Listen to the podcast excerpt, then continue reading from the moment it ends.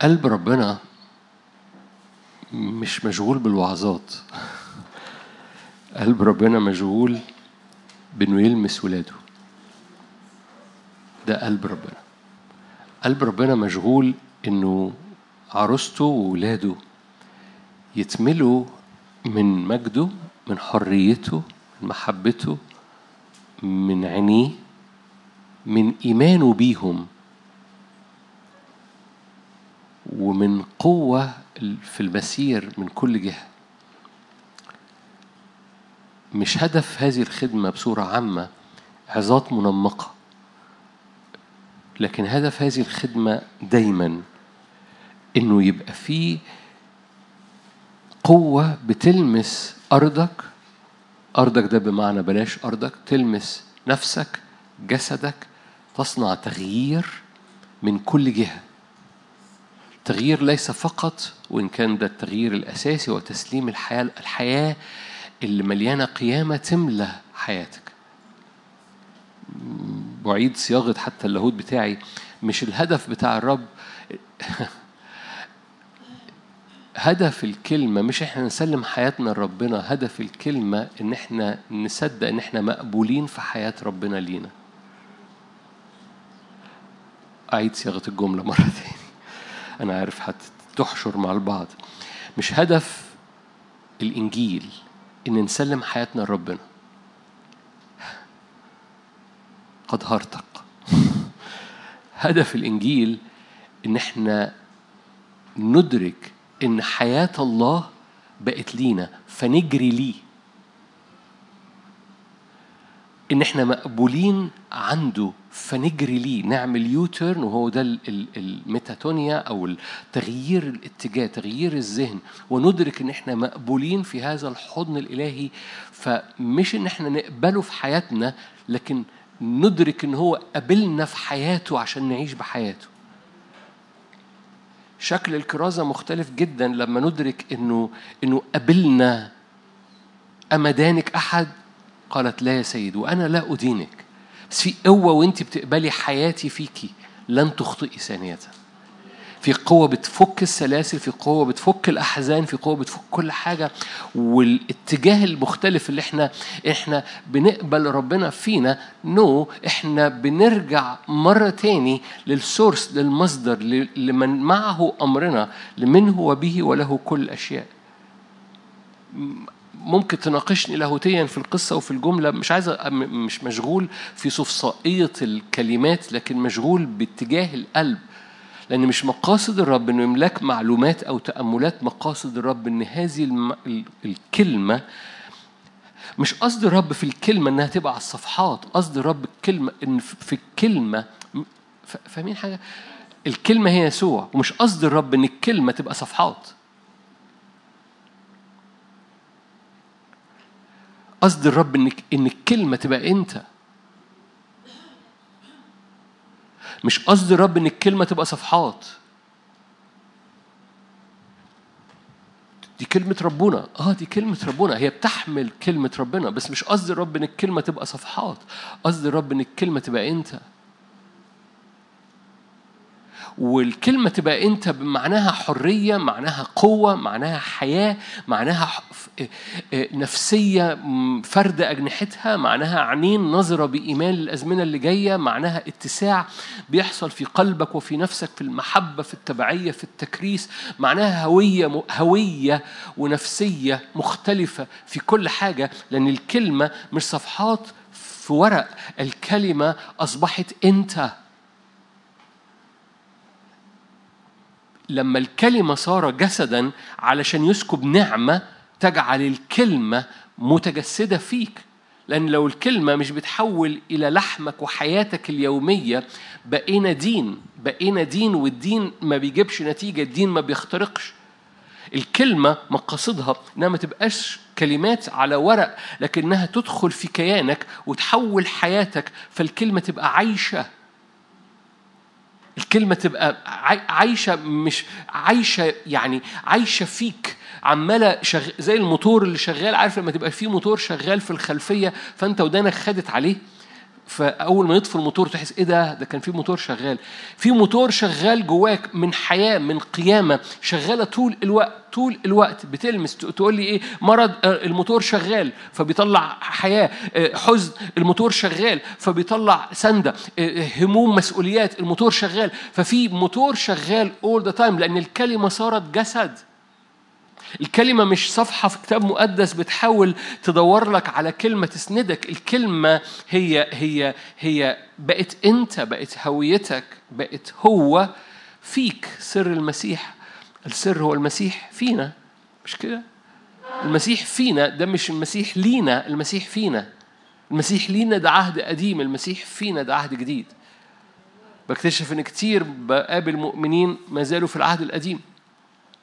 لأن المسيح لينا ده عهد قديم. المسيح فينا ده هوية ده تجسد ده الكلمة صار جسدا. ومش مقاصد الرب إن الكلمة تفضل صفحات على الكتاب المقدس بتسمع لها تأملات أو حتى وأنا أنا أنا بقعد معظم وقتي بدرس أو حتى تدرسها. مقاصد الرب لدراستك ولتأملاتك وكل حاجة إن الكلمة تبقى قوة فعالة شغالة إن متداس على الزرار بتاعها أن فبتلمس أمراضك بتلمس أجسادك بتلمس نفسيتك بتلمس الحياة العملية بتاعت كل حد فينا. في حد جنبه كرسي فاضي؟ في كراسي فاضية قدام لو أي حد محتاج. okay. okay. إيه إيه سبب المقدمة دي؟ سبب المقدمة دي إنه إنه أنا لا مشغول بيه لأن اجتماع السبت اجتماع خاص أنا باخد أنا بحس بالنسبة لي باخد راحتي فيه، بمعنى باخد راحتي فيه بمعنى إيه؟ بمعنى إن أنا مش محتاج أقول لك وعظة، أنا محتاج أحب في يسوع معاك. أنا مش محتاج أقول لك تأمل أو أقول لك وإن كنت هعمل كده وإن كنت هقلب معاك في كتاب مقدس فأنا برضه هقلب معاك في كتاب مقدس. بس أنا عايزك تفهم الروح اللي موجودة في اجتماع السبت أو الروح اللي أنا عايزها تبقى مالية اجتماع السبت. هو الروح إن إحنا غير ناظرين إلا شخص ومن هذا الشخص من ملئه من ملئه بنعيش عشان نعيش هذا الشخص فينا. بس الشخص ده عمال بيزداد فينا.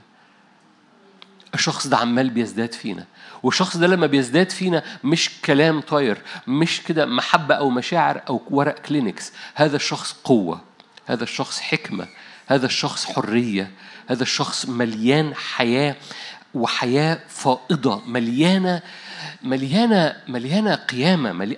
أن أبطل الموت. أنتوا فاهمين إحنا بنقول إيه؟ أبطل الموت. بصوا تقولي لا آخر عدو سيبطل هو الموت. قال لك آه بس في ديجريز في الموت كتيرة بتعدي بطبقات على الشعب. هو أبطلها هو أبطلها بالفعل ولينا النهارده. من أحزان ده موت من اكتئابات ده موت من أمراض ده موت من من مخاوف ده موت. في ليفلز طبقات كتيرة من الموت. هو أبطل الموت لأنك مش بتعيش حياتك أنت بتعيش حياته هو. لأنك مش بتس مش بتدخله في قلبك أنت بترجع لقلبه فبتعيش حياته هو. أنا عارف إنها هي مش مش لعب في الكلام على الإطلاق. هي هي تصور إن أنا بدخله في قلبي آه، وإن كان كلنا بنقول له تعالى املأ قلوبنا بس تعالى املأ قلوبنا ده عشان تعيش عشان إحنا نعيش. القصة كلها إن إن حياتك كلها بتنطرح قدام هذا الملك اللي قبلنا وقبلنا كأبناء. نلنا التبني. لم نكن أبناء صرنا أبناء بسبب دم يسوع المسيح. الابن الابن كلمة منطوقة في حياتك وهذه الكلمة المنطوقة عشان تعيش فيك وتأتي لكل أرض بمعجزة. الكلم الابن صخرة بتقدر تثبت عليها حياتك في كل لخبطة. الابن شجرة حياة جواك بتطلع ثمر أيا كان الموسم بتاعك. فأنت شجرة لا تكف عن الإثمار. الابن هو اللي بيعمل القصة دي. الابن بصوا مش غريب إن إحنا أبناء. لما في عبرانيين قال لا يستحي أن يدعونا إيه؟ حد قالها بهمس. إخوة ما بيغ... ما, بيغ... ما بيتكسفش يقول عليك أخويا. ما بيتكسفش يقول عليكي أختي. عارفين يعني إيه بيقولها قدام مين؟ بيقولها قدام الآب. حضرتك وانت واقفة تصلي يسوع بيشفع من أجلك. مش كده؟ جالس عن يمين أب يشفع من أجلنا. فيسوع بيقول للأب ده أخويا. لا يستحي لا يستحي. عارفين يعني إيه لا يستحي؟ أشكركم. لا يستحي أن يدعونا إخوة. ال ال الابن الابن هوية بتطلع أبناء. فالأبناء دول كلهم لأنهم أبناء. فإحنا إخوات. شوف أي أي بصوا إحنا بنقول جمل بس بس جاء الوقت إنها ما تبقاش جملة ده اللي أنا أعنيه ما تبقاش جملة في آيات سمعناها في تأمل لكن تبقى أنت لأن مقاصد الرب إن الكلمة ما تبقاش صفحة الكلمة تبقى أنت. هقعد أكرر الجملة دي لغاية لما وأنا حريص أمشي وراكم لغاية لما الكلمة ويسوع يبقوا واحد بالنسبة لك. لما أقول الكلمة تفكر في يسوع لما أقول الكلمة تفكر في الكلمة. لأن الاثنين واحد ده يسوع. مش عشان يبقى صفحات في كتاب مقدس ده يسوع عشان يبقى انت. ده يسوع عشان يبقى انت. لأن لما يسوع بيبقى انت قوة غير عادية حرية غير عادية. مثمر ايا كان الموسم. شجرة مثمرة في كل موسم. مش فارق معها قحط حر أحمال أثقال. شجرة مثمرة لأن يسوع شجرة حياة ساكنة فيك. شجرة الحياة ساكنة فيك. إحنا بنقول كلام جنان. مش إحنا كتاب مقدس المسيحية بتقول كلام جنان. شجرة الحياة ساكنة فيك.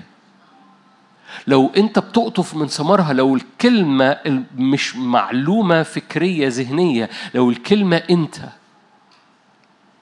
أنا هقعد أكرر. الكلمة أنت ده هوية الكلمة أنت ده وقفة الكلمة أنت ده إدراك. إدراك قلب ربنا. يعني أحد الحاجات اللي مشغول بيها النهارده إن ده قلب ربنا. كتير بصوا كتير إيماننا بيعمل محدودية ل لمين هو ربنا. فإيماننا بيعمل فريم أو إطار لمين هو ربنا. فبحسب إيماننا حجم إدراكنا لقوة ربنا في حياتنا.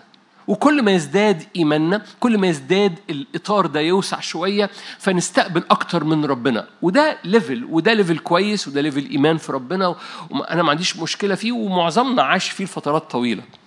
بس كتاب مقدس وهنرجع نلعب النهارده في قصة كتاب مقدس مش عايزك تعيش بإيمانك خالص. الله قد هرتك تو. كتاب مقدس عايزك تصدق فهو بيعرفك إزاي مش أنت بتعرفه إزاي.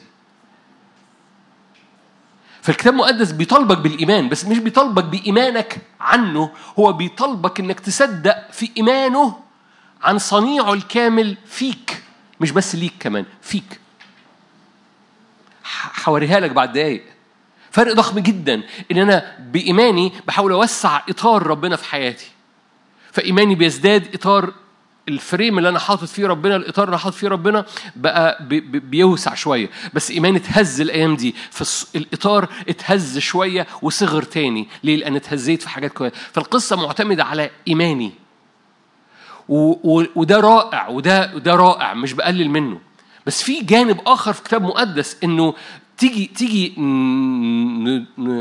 نحط نقطة ونقلب الصفحة ونبتدي من صفحة جديدة كده. واقول لك إن إحنا محت... مح... في إيمان آه. بس إيمانك هو إيمانك أو ثقتك بهو شايف إزاي حياتك أنت من خلال الصنيع الكامل بتاع يسوع. وابتدي إيمانك من الحتة دي. ما تبتديش إيمانك من إيمانك ابتدي إيمانك من إيمانه عنك. لو نزلت الميكروفون في القاعة وقلت هو هو إيه إيمان ربنا عنك؟ هتقولوا قصايد. فكر كده في ثواني هو إيه إيمان ربنا عنك؟ إيمان ربنا عنك تقول هو ربنا جواه إيمان عن آه ربنا بالإيمان الرب خلق العالم بالإيمان الرب خلقك وبالإيمان الرب افتداك لأنه كان ناظرا إلى إلى السرور الموضوع أمامه فاحتمل الصليب وهو ناظر بإيمان إلى السرور الموضوع أمامه أوكي. فمرة تاني لو عديت الميكروفون وسألت حضرتك وحضرتك هو يسوع جواه خلي بالك أنا مش بقول مش شايفك إزاي بر لا يس... هو هي شايفك إزاي تنفع بس خليني أصيغها كده. هو يسوع إيمانه عنك إزاي من خلال الصنيع الكامل؟ الآب إيمانه عنك إزاي من خلال الصنيع الكامل بتاع يسوع؟ لو ح- هشرى معاك هقرأ لك آيات بعد دقايق هجيب لك الجملة دي مرة تاني هرجعها لك مرة تاني. بس مرة تاني أنا مشغول إنك تقف في المكان اللي رب اللي الكلمة فيه بقت أنت. اللي نافض من عليك عارفين ال- يقول لك في سبراي بيعملوه للناموس في سبراي يقتل الناموس بس في في سبراي لما ترشه يخلي الناموس. okay. في حضور يخلي التراب الأحزان المخاوف تبقى زي الناموس. في قيامة تملى حياتك الكلمة تصير جسدا فتبقى طارد للناموس.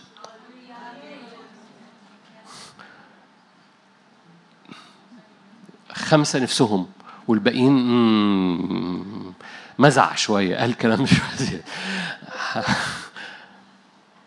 في مثل بالإنجليزي أنا بحكي النهارده لو مستنيين وعظة. في مثل بالإنجليزي يقول لك الدبان ما يوقفش على الفرن السخن. لأن الفرن سخن فالدبان لو وقف على الفرن هت- هتلسع لو حضرتك سخن الدبان مش هيقف عليك. لو القيامة شغالة فيك لو الكلمة جسد فيك الأحزان تقع بس ما زي زي الناموس هتقف بس أنت راشش أوف. ده إعلان عن أوف.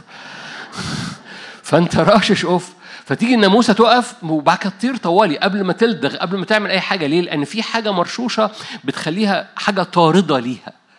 في قيامة في الكلمة لما بتص- بتصير جسدا يقع التراب تقع الأحزان بس بتنفضها بسهولة.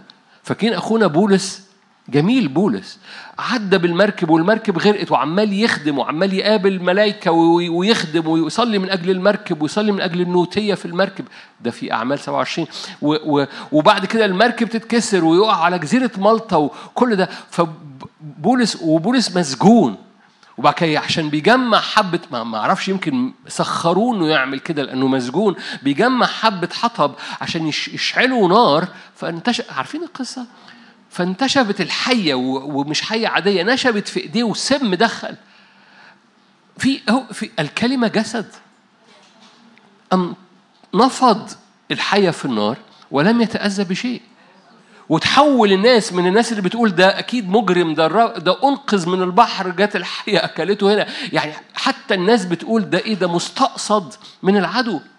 كل ده عمال بيحصل فيه. يعني أسير والمركب بتتكسر بيه وبعد كده بي الحية في في إيده تنشف في إيديه. فلما نفض الحية من قالوا ده إله. ابتدى يصلي لكل الناس عشان تخف. ليه؟ لأن ال- الكلمة صارت جسد. لأن السم في طارد للسم الحزن في طارد للحزن عدم الإسمار وال- والتصحر الخارجي. في شجرة حياة ساكنة فيك. تخيلوا شجرة الحياة ساكنة فيك. بس إحنا ما بنقطفش. عارفين؟ لازم تمد إيدك وتقطف. هو ده الإيمان. هو إيمان إيمان ابن الله. هو ده الإيمان اللي موجود ليك اللي موجود ليك. بس إيمانك بيصدق إن في صنيع كامل. كلوسي اتنين. أنا ببقى حريص زي ما قلت لكم في هذا اليوم إني أحب في يسوع معاكم عشان نحب في يسوع مع بعض في آخر الاجتماع ونستقبل. بصوا كتير قلبي بي- بياكلني إنه إنه إنه بصراحة بياكلني في البيت يعني مش وأنا داخل اجتماع ببقى حاسس إنه إيه، كل حد فينا كم المحبة كم الرب عايز يلمس أرضك بقوة تعمل تغير تغير تغير. والروح القدس بيعمل كده بالنعمة بيعمل تغير في النفسية في العقلية في في الرؤية في رؤية حياتك في قيمة حياتك. اسمك إيه؟ اسمك عادل. الموضوع مش عادل على الإطلاق وعادل ما بيراش إنه اسمه عادل. عادل بيرى إنه احيا لا أنا المسيح هو اللي عايش المسيح اللي عايش أنا ما اسميش عادل. أنا اسمي المسيح. فبنفض من عليا برفع ايديا ب- بأثق بتنطط وراء الرب ببتهج بالرب لأنه عادل مش القصة. وال package اللي مع عادل وشنط عادل وأفكار عادل ونفسية عادل مش القصة. I'm free أنا حر. أنا حر من عادل. لو أنا عادل يعني مش حد يزعل مني. أنا حر من نادر. أنا حر من ال... من القشرة دي لأن القشرة دي مش هي القصة. القصة هو الساكن فيها اللي هو بقى هويتي اللي هو في الحقيقي. لو يسوع جه النهارده القصة الجوانية هي الحقيقة. واني واقف قدام الابن هي الحقيقة كابن هي الحقيقة. اللي هو جه اللحظة دي. أخبار مشاكلك إيه؟ لو هو جه اللحظه دي أخبار أحزانك إيه؟ هو عمال بيجي عمال بيجي وده سر الكنيسة الأولى. الكنيسة الأولى كانت مليانة معجزات لأن هم كانوا منتظرين يجي طوالي كانوا فاكرين هو مسافة السكة بس. فكانوا متوقعين إنه جاي بعد بكرة. وبالتالي كانوا بقول هذا التعبير كتير هو تعبير بيتعلق على لوح بره وكده هو يقول لك عيش كأن يسوع مات امبارح. قام النهارده فانت النهارده عايز يعني الفدا في ظهرك. الفدا كان امبارح الصليب كان امبارح. القيامة النهارده فانت عايش القيامة وهو جاي بكرة. هقولها مرة تاني. عيش كده كأنه يسوع مات امبارح قام النهارده جاي بكرة. هللويا. أشكرك من أجل الهللويا دي. هللويا في ميعادها. تخيل معايا يسوع مات امبارح. قام النهارده. قام النهارده. هي. جاي بكرة. الحق ما تلحقش. وما تعيش ما تتكعورش بقى. فاهم؟ كل الحاجات اللي إحنا متكعورين فيها لو هو جاي دلوقتي لو هو جاي بكرة ترتيب حياتنا ترتيب النهارده هيتغير والنهاردة هعيشه بقوة القيامة. الهوية لما لما بن بن الأولويات بتبقى مظبوطة صح فجأة حياتنا بتتنفض من حبة حاجات ملهاش أي قيمة ونادر ما بقاش المهم عادل ما بقاش المهم منى ما بقتش المهم. القصة كلها بقت بقت الكلمة صار أنت. شجرة الحياة ساكنة فيك. تقدر تنفضها بسهولة. تقدر تنفض كل حاجة بتترمي عليك بسهولة. آية اتنين في كلوس اتنين. كلوس اتنين اتنين. مفيش. أوكي. برضو دوسي على أي صوابع عندك. أو اكتبي على الشاشة. كلوس اتنين. هقرا ببطء طيب. لكي تتعزى قلوبنا تتقوى قلوبنا تتسند قلوبنا. لكي تتعزى قلوبنا مقترنة في المحبة. يعني عارفين مقترنة ده جاي من إيه؟ من اقتران أو من جواز أو من التصاق. مقترنة في المحبة تتعزى تسند تتقوى قلوبنا متجوزة في المحبة لكل غنى يقين الفهم.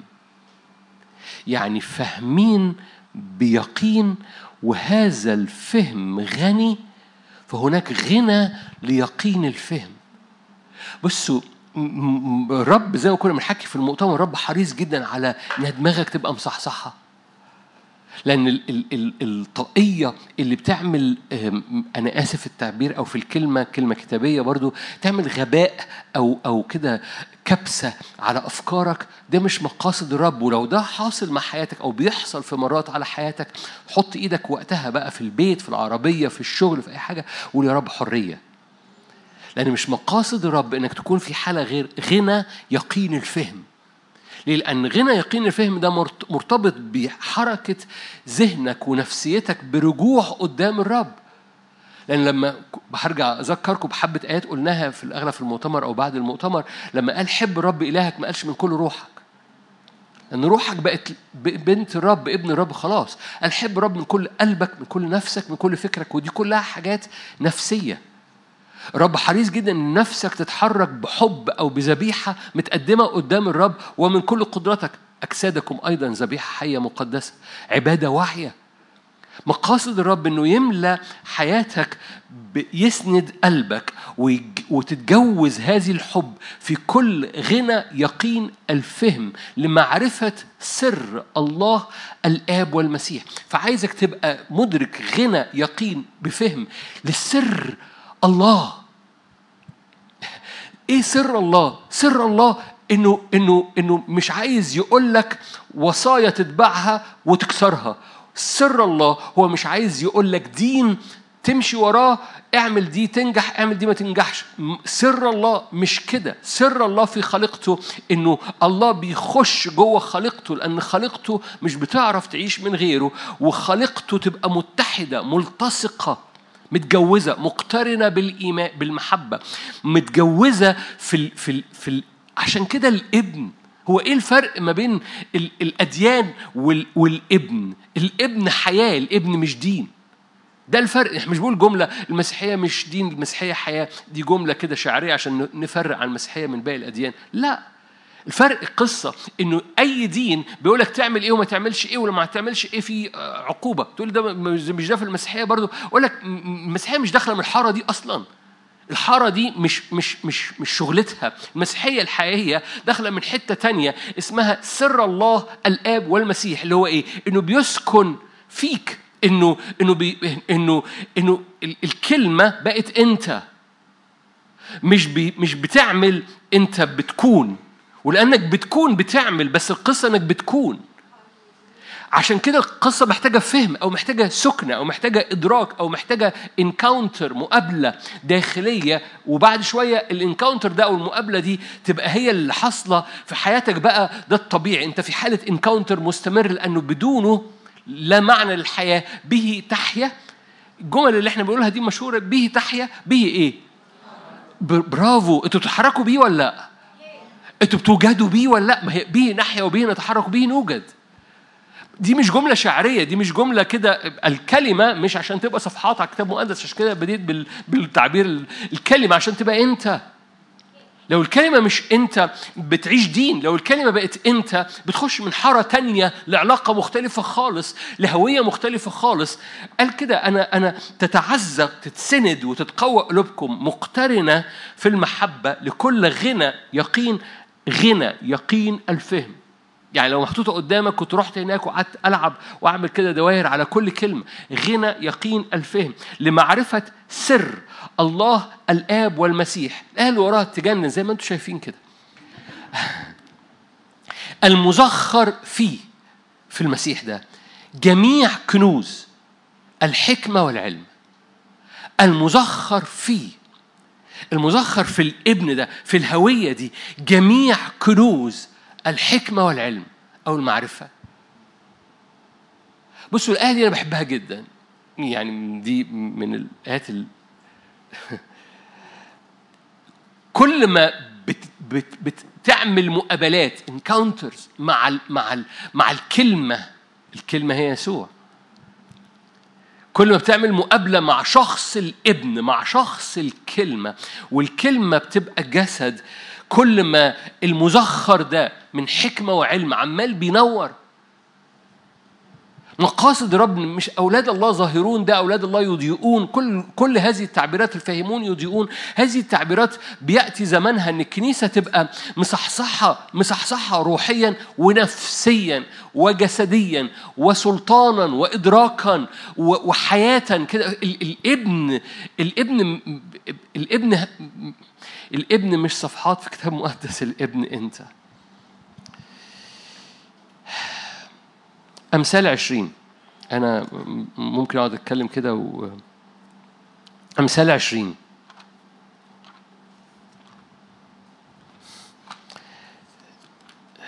زي برضو ما أنتم شايفين كده على الشاشة.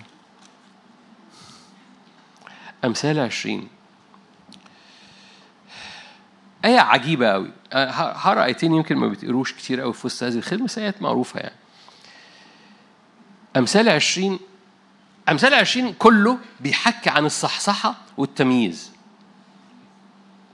بس تلاقيه بيلمس في مواضيع تانية كتير. عارفين لما عارفين سفر الأمثال؟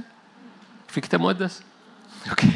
سفر الأمثال كده كتير. لو لو قعدت حتى تركز تشوف تحليل منطقي ما بين الآية دي والآية اللي وراها ما تلاقي تلاقي آية في موضوع آية في موضوع آية في موضوع. مش كده؟ تقروا سفر الأمثال. بس ال key موجود في وسط الإصحاح. اللي بيقوم مجمع كل دول يعني أقرا لكم حبة آيات طالما أنتم مش شايفين حاجة. الخمر مستهزئة okay? دي أول آية. الآية اللي وراها رعب الملك كزمجره الأسد. الآية اللي وراها مجد الرجل أن يبتعد عن الخصام. الآية اللي وراها الكسلان لا يحرس بسبب الشتاء.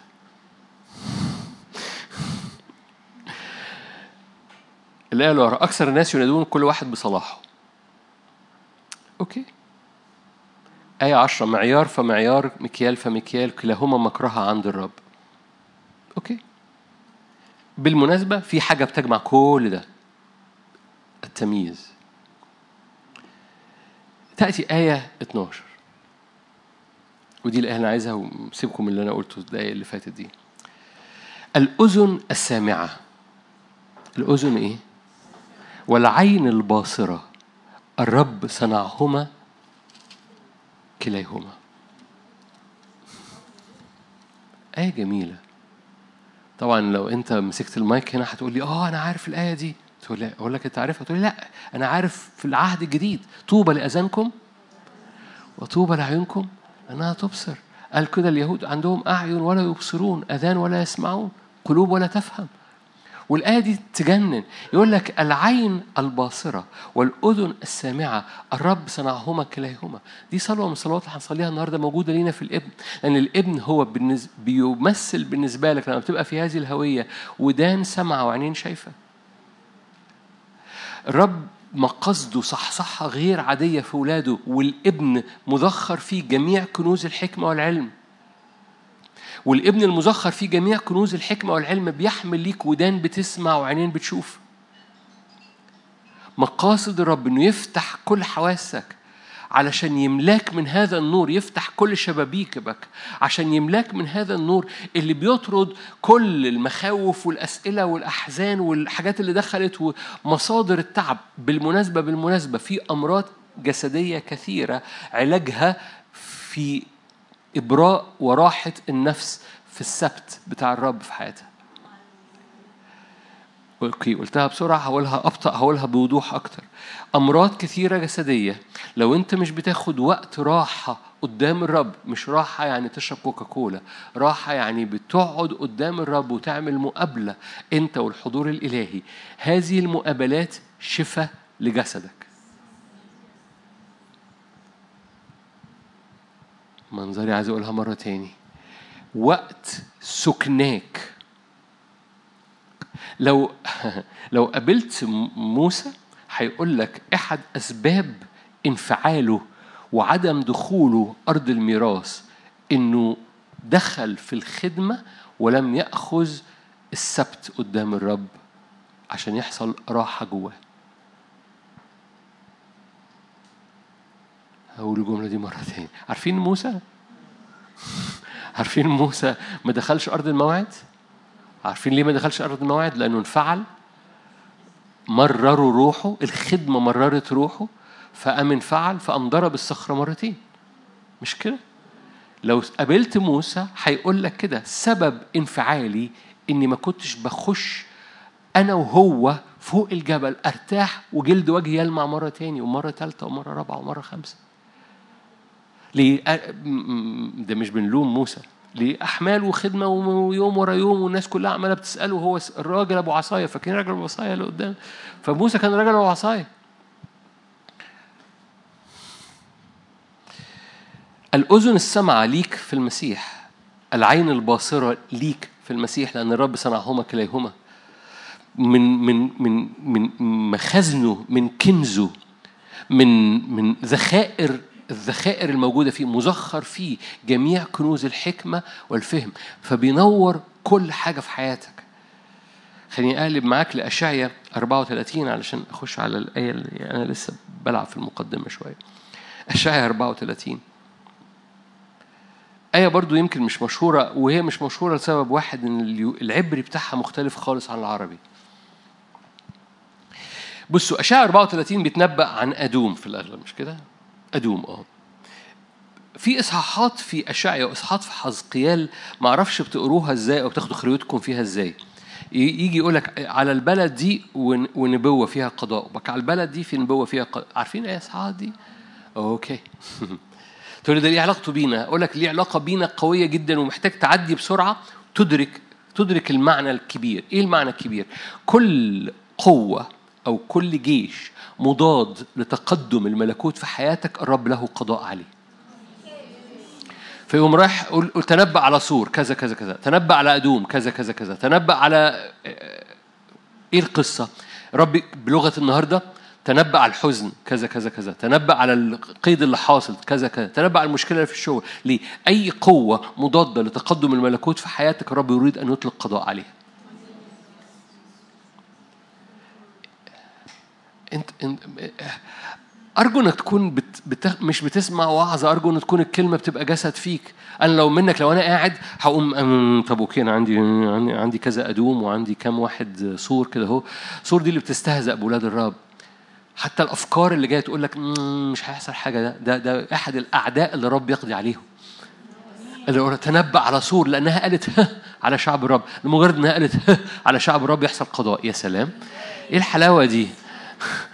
حد حد هنا فينا بيقول على إيمانه ها؟ أنا جوايا إيمان بس ها؟ لما نشوف. في ثلاثة هزوا راسهم دول الصادقين الوحيدين اللي في وسطيكم. وأول ما بتقول ها؟ الرب عايز يقضي على الها دي اللي هو الإيه؟ لماذا ضحكت ساره الرب الرب بالنسبة له إيه ال- إيه يعني يعني ما فهمش إن سارة ضحكت. لماذا ضحكت سارة؟ هل يعثر على الرب أمر؟ هل يستحيل على الرب شيء؟ مش في البرنامج بتاع الرب. مش في البرنامج بتاع الرب إنك تقول ها على على كلمته في حياتك أو على وعده ليك. ففي أشعياء 34 نبوة على أدوم. نبوة على أدوم. ليه؟ لأن أدوم بتقاوم فالرب أم أرسل كلمات على أدوم. آية 16 وهو بيختم ده ختام عشان أنتم مش شايفين ده ختام الإصحاح. فتشوا في سفر الرب واقرأوا. خلي بالك دي النبوة ده نهاية النبوة.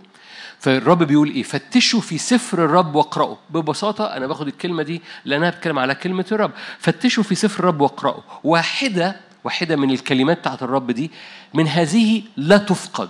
أوكي. فالرب بيقول إيه؟ فتشوا في سفر الرب واقرأوا واحدة من كلماته اللي بيقضي بيها على أعدائك لن تفقد. يعني هتنجح.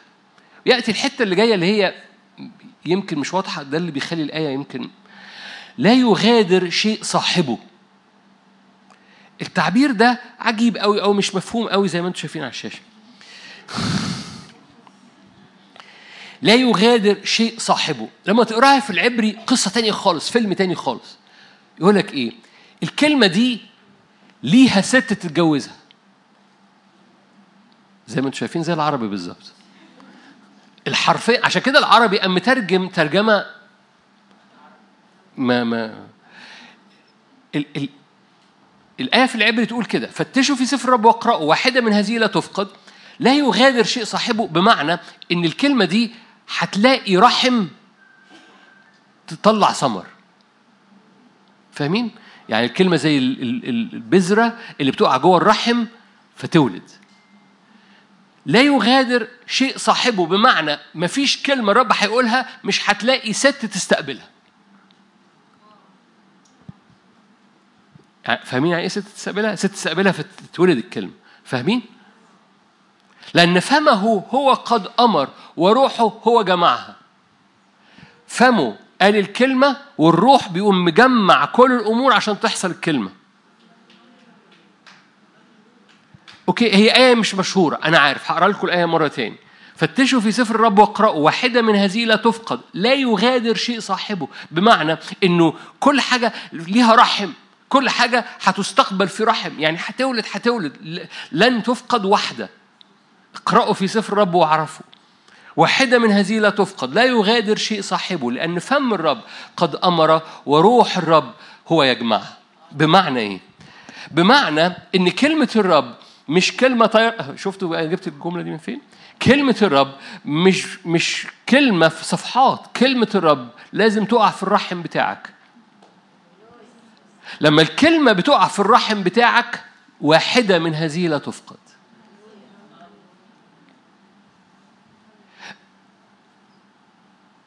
عارفين إيه الرحم بتاعك؟ الرجاله حوالي ما عنديش رحم، okay أنا عارف. هو هو هو طبيعتك هو ال encounter هو هو المقابلة اللي فيها بتبقى أنت ما هو القصة إن الكلمة بتدور على نفس. نفس الطبيعة نفس اللغة نفس الهوية نفس. نفس السماوية نفس الإبن لو الإبن صار جسدا واحدة من هذه لا تفقد لو الكلمة صارت جسدا الكلمة مش صفحات في كتاب مقدس الكلمة بقت أنت الكلمة اللي رب أمر بيها والروح هيجمعها لك بتجد مستقر فيها. كل كلمة تجد لها صاحب. وهنا العربي قريب شوية. لا يغادر شيء صاحبه. كل كلمة هتلاقي لها صاحب. كلمة الرب تدور إنها تصاحبك بس مش صاحبك تمشي معاك صاحبك تبقى هويتك. هنا لأن الرب أمر لا يفقد واحدة أنا مش فاهم أنتوا مش مش عارف أنتوا مدركين مدركين القصة متحركة إزاي؟ إنه القصة محسومة لأنه بالنسبة للرب فتشوا في سفر الرب واقرأوا واحدة من هذه لا تفقد لا يغادر شيء صاحبه لأن فم الرب هو قد أمر وروحه هو جمعها. ربنا مش بيطلع دين. ربنا مش بيطلع دين. ربنا بيطلع حياة جواكي تعيشيها فيضة من من فرح من إيمان من سلطة. وتقولي بس تقولي بس سلطان يعني تقولي بس العالم في العالم ضيق. آه بس ثقوا في قوة قيامة شغالة فيكي طاردة للذباب. طاردة. ما ما ما ما مش معقولة يسوع دفع كل الثمن ده عشان أنا أفضل محني راسي. أصل أنا عندي كله في رجليا بقالي سنة. ما ما أقصدش كله في رجلي بس. عشان أنا عندي مشكلة في الب... عشان أحبائي إن شجرة الحياة موجودة جواك مثمرة في كل موسم الرب صخرة لرجليك فلا تتزعزع الرب كلمة منطوقة في حياتك عمالة بتخلق. يا إما ده كلام من ال stage يا إما قوة بتتجسد في حياتك. الفرق ما بين ده وده إنك دي بتحاول تعملها ودي بتقف قدام الرب بتقول له أنا ابن في الابن أنا ابنة. في الابن. دي هويتي إملاني الابن. أنا ببتدي من حيث فاكرين؟ okay تعالوا لوقا انجيل لوقا. فطرتوا إيه؟ آه ما الأغلب ما فطرتوش. okay. لوقا 17 لوقا 17 قصة كلكم عارفينها. لوقا 17 أنتوا هنا؟ okay. كل ده عشان ما حطيناش الشاشة النهارده؟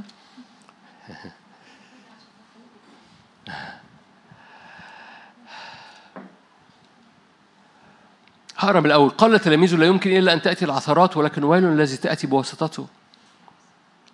احترزوا لأنفسكم. آية ثلاثة. إن أخطأ إليك أخوه فوبخه. إن تاب فاغفر له. إن أخطأ إليك سبع مرات في اليوم ورجع إليك سبع مرات في اليوم قائلا أنا تائب فاغفر له. فقال الرسل للرب زد إيماننا. دي دي نكتة. الرب كان بيعمل معجزات ما قالوش زد إيماننا. الرب قال اغفروا لأخوك سبع مرات في اليوم قالوا زد إيماننا. ما خدتوش بالكم اتنين ابتسموا المعجزات أسهل من إنك تغفر لأخوك. برضو مش كلهم ابتسموا. أعمل إيه طيب؟ يعني المرة اللي قالوا له فيها زد إيماننا كان بيقول لهم إن أخطأ إليك سبع مرات في اليوم ورجع سبع مرات في اليوم قائلا أنا تائب فاغفر له. فقال الرسل للرب زد إيماننا.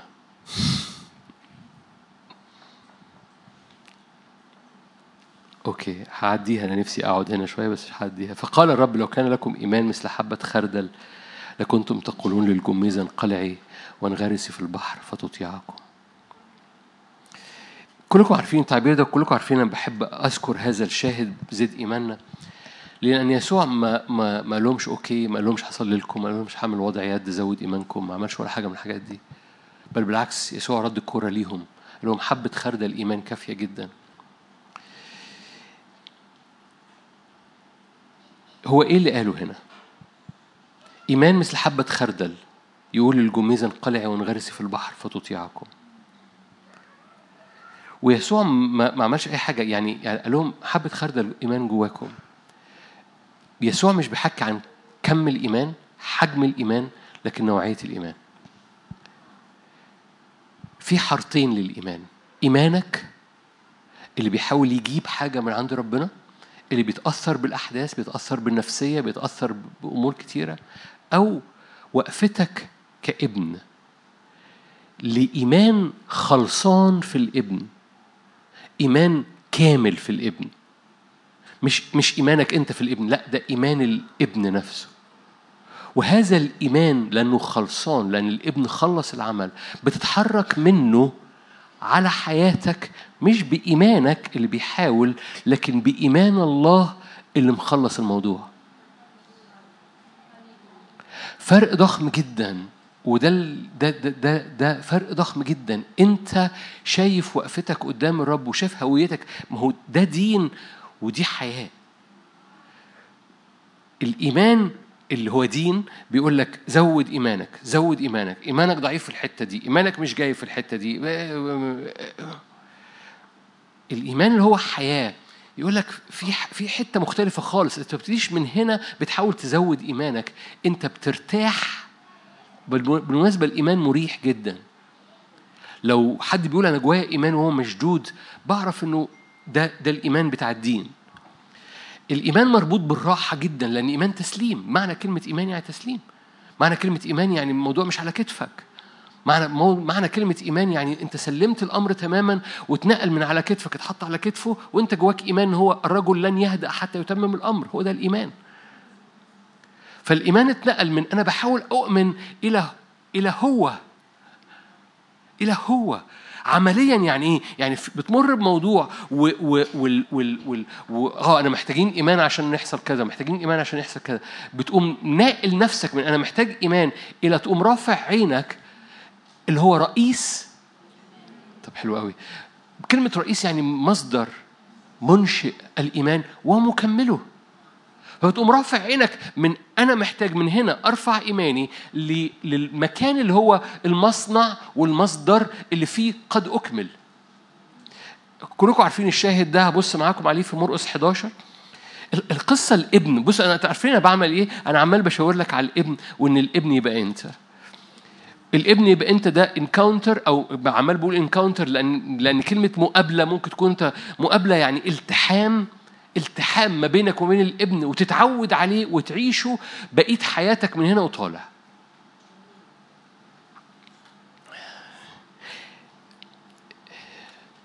okay ليه بتقول الكلام ده يا نادر هقول لكم أنا كنتش هقول الحتة اللي جاية دي بس ليه بتقول الكلام ده يا نادر؟ لأنه لأنه كل شوية العالم هيطلع لك موضة جديدة تخاف منها.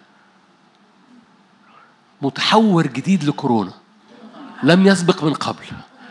وكل شوية العالم هيقوم مطلع لك متحور جديد ولن تستطيع أن تعيش إلا بإلتحامات مستمرة مع هذه الهوية وتبقى مدرك إن الهوية بقت أنت مش صفحات كتاب مقدس مش مش مين يقول لي تأمل في اليوتيوب؟ تأملات اليوتيوب جميلة مش بقلل منها بس القصة هي التحام مع الابن. إن أنت والابن زي ما يعقوب مقضى الليلة وماسك مسك فيه ولن أطلقك إن لم تباركني بس بقى مش جسديا روحيا جواك. فصورة يعقوب في الليلة دي في مخاضة يبوق تبقى روحيا حاصلة جواك. أنت ماسك في جلابيته وهو ماسك فيك. وأنت لا ترخيه. عارفين يقول لك ربنا ما قدرش على يعقوب؟ مش ما قدرش على يعقوب عشان يعقوب عضلات. ما قدرش على يعقوب لأن يعقوب مش سايبه. يعقوب مش سايبه لن أطلقك إن لم تباركني. هذا الالتحام خليني بقولها بقى. تقول لي يعني نصلي. نو no. ده التحام مستمر.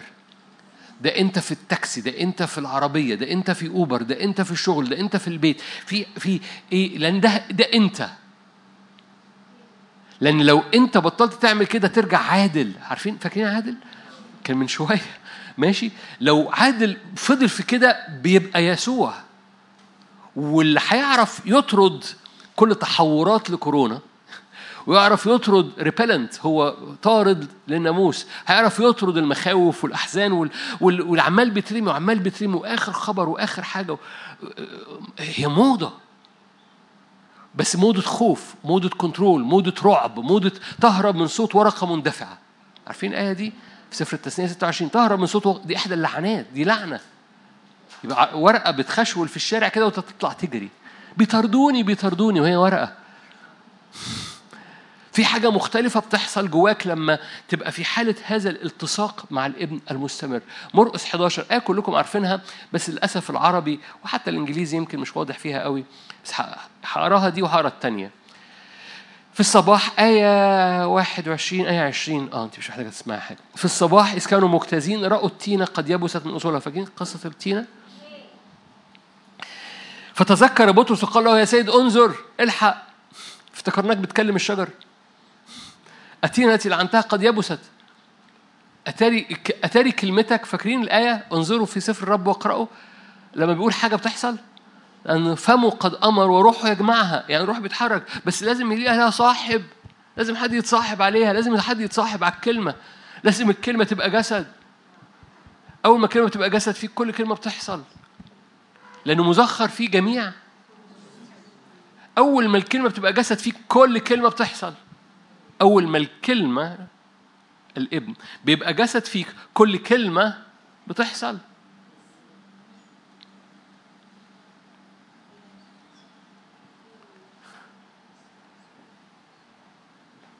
أقولها مرة تانية احتياطي. أول ما الكلمة الابن بيبقى جسد فيك هويتك. كل كلمة وعد بتحصل لأن هو مزخر فيه جميع كنوز الحكمة والعلم والمعرفة.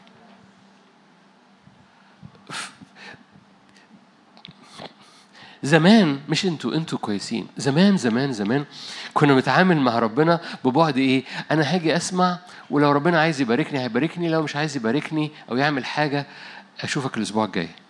وأنا لأني ابن ربنا كده هاخد خلوتي كده وأحاول أكون كويس وابن ناس يعني. واكون انتهى الزمن ده. ده ده دين قديم. دين قديم. قد أتينا بدين جديد. اوعى تصدق. مش فيش حاجة اسمها دين جديد ولا حاجة. قصة قصة إيه؟ قصة انه إنه إن هذا النوع من الحياة لا يخترق. فقط فقط فقط فقط فقط لما تبقى هويتك فعلا هي الابن. ده بيشمل إيه؟ بيشمل المقابلة دي اللي فيها التحام بس مستمر. تقول لي عمليا مش مستمر يا نادر أنا عندي مسؤوليات أقول لك وأنا كمان. عندي عيال أقول لك وأنا كمان. أقول لك عندي حاجات بتحصل أقول لك وأنا كمان. أقول لك بس بس بسرق. في وسط ما أنا بعمل كل حاجة بسرقها. بسرق الحضن ده لو عايز تسميه حضن بسرق المصارعة دي لو عايز تسميها التحام بسرق الحب ده لو عايز تسميه حب بسرق الحاجة اللي فيها أعماقك وأعماق الله بيتقابلوا مع بعض ويعملوا لوك. هو ده المشهد. تقول طب أنا مش افرض مش حاسس ولا حاجة وأنا كتير ما بقى مش حاسس. بقف قدامه واقول أنا بعمل لوك معاك أنا مش حاسس بولا حاجة بس مش هسيبك. تقول لي دي جمل أقول لك آه ببتديها جمل. وأول ما ابتديها جمل بلاقيه بينزل نار. لأنه بيشوف ابنه بيشوف بنته عايزة تعمل حتى على خلاف على خلاف الطبيعة. أنا بحب الرب من كل دماغي. طب أنا دماغي فيها حاجات كتيرة قوي آه بس أنا بحب الرب من كل دماغي. مش هو قال حب الرب من كل فكرك؟ طب فكري فيه 15000 حاجة. حلو قوي باجي قدام الرب بوسع ال 15000 حاجة بقول له أنا بحبك بفكري. طب ما انت فكرك لسه جاي من الخلاط. حلو قوي بس أنا بقدم له فكري. ليه؟ لما بقف في هذا المكان أنا بختار إني أفتح الطريق لل... للالتحام ده. لأن فقط في الهوية كل وعد بيحصل. زمان كنا بنتعامل معاها اللي هو إيه أنا هاجي أزور المحل ده آخد اللي أنا عايزه وأخرج. عارفين الحالة دي؟ ده إحنا مش أنتوا. أنتوا أنتوا ملائكة كلكم. بس زمان كنا بنتعامل مع ربنا كده. أنا بروح الاجتماع أو بروح الكنيسة عشان آخد طبق مثلا أنا محتاج مكرونة. فأنا هاجي المحل المكرونة آخد مكرونة وأخرج. دي مش حياة مسيحية. دي مش حياة مسيحية. يسوع ما جاش عشان يحط كلماته في كتاب مقدس وناخد اللي إحنا عايزينه وقت ما نحب. وبعد كده أوكي خلاص هنخرج. ده الابن الأكبر. ده sorry ده الابن الأصغر. أخذ الطبق اللي عايزه وخرج. الابن الأصغر بيسقط الابن الأصغر لا يستمر الابن الأصغر بيرجع يضطرب الاسم الابن الأصغر بياكل خرنوب مع الخنازير في العالم. الابن الأصغر ما بي... برغم إنه أخذ اللي عايزه من أبوه. كلنا عملنا زي الابن الأصغر لسنين طو... مش أنتوا إحنا الجيل بتاعنا عمل ده لسنين طويلة. كنا بناكل اللي إحنا عايزينه من عند ربنا ونخرج. ليه؟ لأن أنا باجي الاجتماع وأخرج. انتهى الزمن ده ده ده زمن انتهى صلاحيته انتهت. ليه؟ لأنه لم يخ لم يخرج أبطال بأخرج ناس زي الابن الأصغر. ليه؟ بياخدوا عايزينه يخرجوا القصة التحام القصة يا ابني كل ما ليه. أوكي. يا ابني كل ما ليه هو لك. والقصة أنت ابني الابن مش عبد بيروح ياكل أو يروح يشتغل ويعمل اللي عليه وياخد أجرة ويخرج. الابن مقيم في البيت الابن قاعد في البيت. فالابن اللي أخد اللي عايزه من الآب ولم يستمر قاعد في البيت لم يستمر في, في الالتحام ده. بياكل خرنوب في الآخر. ولو أنت موجود في البيت اوعى تكون موجود في البيت بدون ما تلتحم بالآب. ياما ناس أنا بحضر كل الاجتماعات باخد خلوتي كل يوم أنا زي الفل أنا زي الفريسي أنا فعلت كل اللي أنت عايزه. القصة مش كده القصة القصة ترانسفورميشن تغير بيحصل جوه قلبك انك بتلتحم يعقوب ما خرجش من الليلة دي يعقوب يعقوب خرج من الليلة دي إسرائيل. رب بدعو كثيرين هنا لبعض الدهريات لأعداد لأصوام عشان دي تعمل لوك مع اللي نازل من عند الرب واسمك لا يستمر ما تخشش 22 بنفس الاسم. ويبقى جواك القيامة دي اللي شغالة اللي التحمت وبعد كده بقى بكرة تقوم إيه؟ صحي من الصبح ترجع الالتحام ده مرة تاني الحب بيفجر ده مخافة رب تفجر ده الصوم بيفجر ده انك إنك تختار وانت أنا مش حاسس بولا حاجة تختار أنا أنا أوكي أنا مش حاسس بولا حاجة هسجد هسجد جسديا خالص مش حاسس روحيا مش اي هسجد جنب سريري. طب دي حاجة جسدية مش شاعر بولا حاجة مش مهم اسجد. اسجد. وخلي وقول له أنا بحبك أنا جاي قدامك. أنا ابنك. مش هسيب المكان. مش مش هسيب المكان يعني قدامك نص ساعة. no no. مش هسيب المكان إني أنا أنا حالتي قدامك. أنا حالتي قدامك. عندك عشر دقايق بس فمش ما عندكش وقت. ربنا حد قال كده. قال له يا رب أنت بطيء قوي فرب رد عليه. قال له آه بس أنا بطيء في الغضب. قال له okay يا رب خلاص okay. اتفقنا؟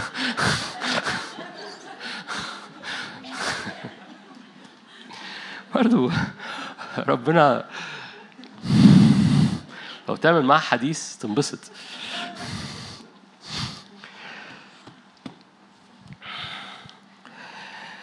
أجاب يسوع بطرس سبت سبت القصة. أجاب يسوع قل ليكن لكم إيمان بالله. خلي بالك. الحديث بحب قوي القصص لو أنت بصيت على الضمائر في الكتاب المقدس تجد يسوع دايما يقوم ناقل الضمير. يعني إيه؟ بطرس بيتكلم مع يسوع عن يسوع. التينة التي أنت لعنتها قد يبست فبيكلم يسوع عن يسوع. أم الرب رد الرب لبطرس عنه. الرب بطرس بيكلم الرب عن الرب. أم رد الرب لبطرس عن بطرس؟ ليكن لكم إيمان بالله. الحق أقول لكم من قال فهو نقل من آه أنا كلمتي ما ترجع. مثلا كان ممكن السيناريو يمشي كده. بص يا رب تين التي لعنتها يا بس لا شايف بقى بطرس كل كلمة أنا بقولها هتنجح. تبقى شغالة برضو القصة شغالة. الرب ما نقلش ما خدش القصة وكملها عن قدرة كلمته. الرب أخذ القصة ونقلها بالضمير على بطرس نفسه. وقال له لكم إيمان في الشاشة. بالله. من قال لهذا الجبل انتقل وانطرح في البحر ولا شك في قلبه بل يؤمن مهما قال يكون له. فأمنوا أن تنالوه فيكون لكم. أوكي. العربي هنا بيقول لكن لكم إيمان بالله. حقيقي حقيقي. وممكن توافقني ممكن توافقنيش. وناس يقعدوا يخبطوا في دماغهم كلمة بي في البه دي. البه دي موجودة ولا لأ؟ إنه في مراجع أساسية كتيرة وقديمة جدا ليكن لكم إيمان الله. يعني إيه إيمان الله؟ إيمان الله لما يقول للشجرة دي انتقلي وانطرح في البحر مش هيشك في قلبه. ليكن لكم إيمان الله. هكمل في المعنى ده حتى لو أنت مش موافقني معلش عديها لي هقرأ لك آية تانية اللي اتسفلت الموضوع ده. okay؟ فببساطة رب يقول له إيه؟ ليكن لكم إيمان الله. عارف بص بص بص يا بطرس القصة مش إن أنا قلت للتينة تيبس فيبست شايف أنا كلمتي لا ترجع فارغة وإن كان ده حقيقي فعلا كلمة الرب لا ترجع فارغة. لكن الرب قام نقل القصة قال له بص المفتاح ليكن لك إيمان الله. إيمان الله لما بيقول للجبل انتقل الجبل بينتقل. ليكن ابتدي من إيمان الله. تقول يعني إيه؟ خلاص okay نخرج بقى ونخلص نخبط الدنيا. أقول لك no no no no no اهدى بس. القصة إنك بتبقى بتتملي بهذه الهوية تتملي بهذه الهوية وتبتدي من المكان ده. كل ما تبتدي من المكان ده اللي هو اسمه إيمان الله. مرة تاني إيمانك بيعمل frame لصنع ربنا أو لتعريف الرب. فإيمانك في ناس في في مؤمنين مصدقين إن الرب لا يشفي. فهم بيعرفوا الرب الغير شافي يهوى مش رفع ده اسم عندهم. أنا بضحك كلكم مخضوضين. ففي البعض يهوى عندهم مش رفع في فإيمانهم بيعمل إطار للرب. وإيمانك يكبر ياخد إيمانك يقل ما تاخدش. في حارة تانية خالص. اسمها أنا ببتدي إني ساكن في الابن وفي حاجة اسمها إيمان الله. إيمان يعني إيه إيمان الله؟ يعني الله شايف صنيع شايف حياتك من خلال صنيع الابن الكامل لأنك مستخبي في الابن. فأنت واقف في الابن والله الآب عنده إيمان. إيمان يعني إيه؟ توقع لحياتك. وأنت بتبتدي من توقع الله. لأن توقعات الله لا ترجع فارغة. تقول لي إيه اللي يخلي توقعات الله لا ترجع فارغة؟ أنا يمكن ألخبط الدنيا. أقول لك وأنت مستخبي في الإبن الإبن أكمل العمل. والاب بيراك من خلال الصنيع الكامل للإبن وأنت مستخبي في الإبن. إيمان الله من خلال صنيع الرب الكامل ينجح في حياتك. بس كل مره كل ما بتقعد كل ما يزداد هذا الإيمان الله فيك. إيمان الله ثابت إيماننا إحنا متزعزع. لأن الله ثابت ليس عنده تغيير ولا زل أنتوا كويسين؟ أنتوا عارفين أنا أنا ب... أوكي هبطل الحتة دي تعليميه هبطل وأرجع لحضرتك وأرجع تعليم مرة تاني. عارفين بمعنى إيه؟ بمعنى في كل موقف بتمر بيه في كل حدث بتمر بيه في كل حاجة بتضايقك أشخاص بيضايقوكي مواقف معينة بتعدي بيها أنت بتقول إيه؟ أنت شايف الموضوع إزاي؟ أنا مصدقة في اللي أنت شايفه أنا مصدقة في اللي أنت بتقوله. في كل موقف بتمر بيه. أنت بتقول إيه؟ أنت شايف الموضوع إزاي؟ انت بتقول إيه؟ انت شايف الموضوع إزاي؟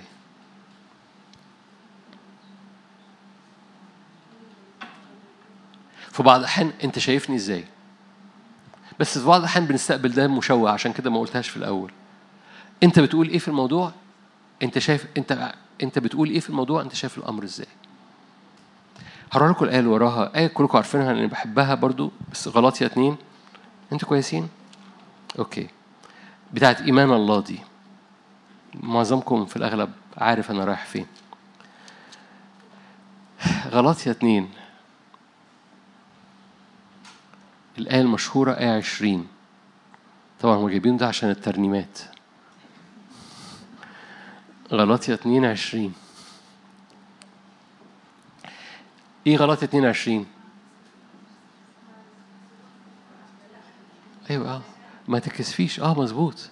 مع المسيح صلبت دي من المحفوظات يا جماعة. مع المسيح صلبت فأحيا أنا. فاكرين عادل؟ مش عادل اللي واقف دلوقتي. أحيا لا عادل. بل المسيح يحيا فيا. بصوا ده مش كلام.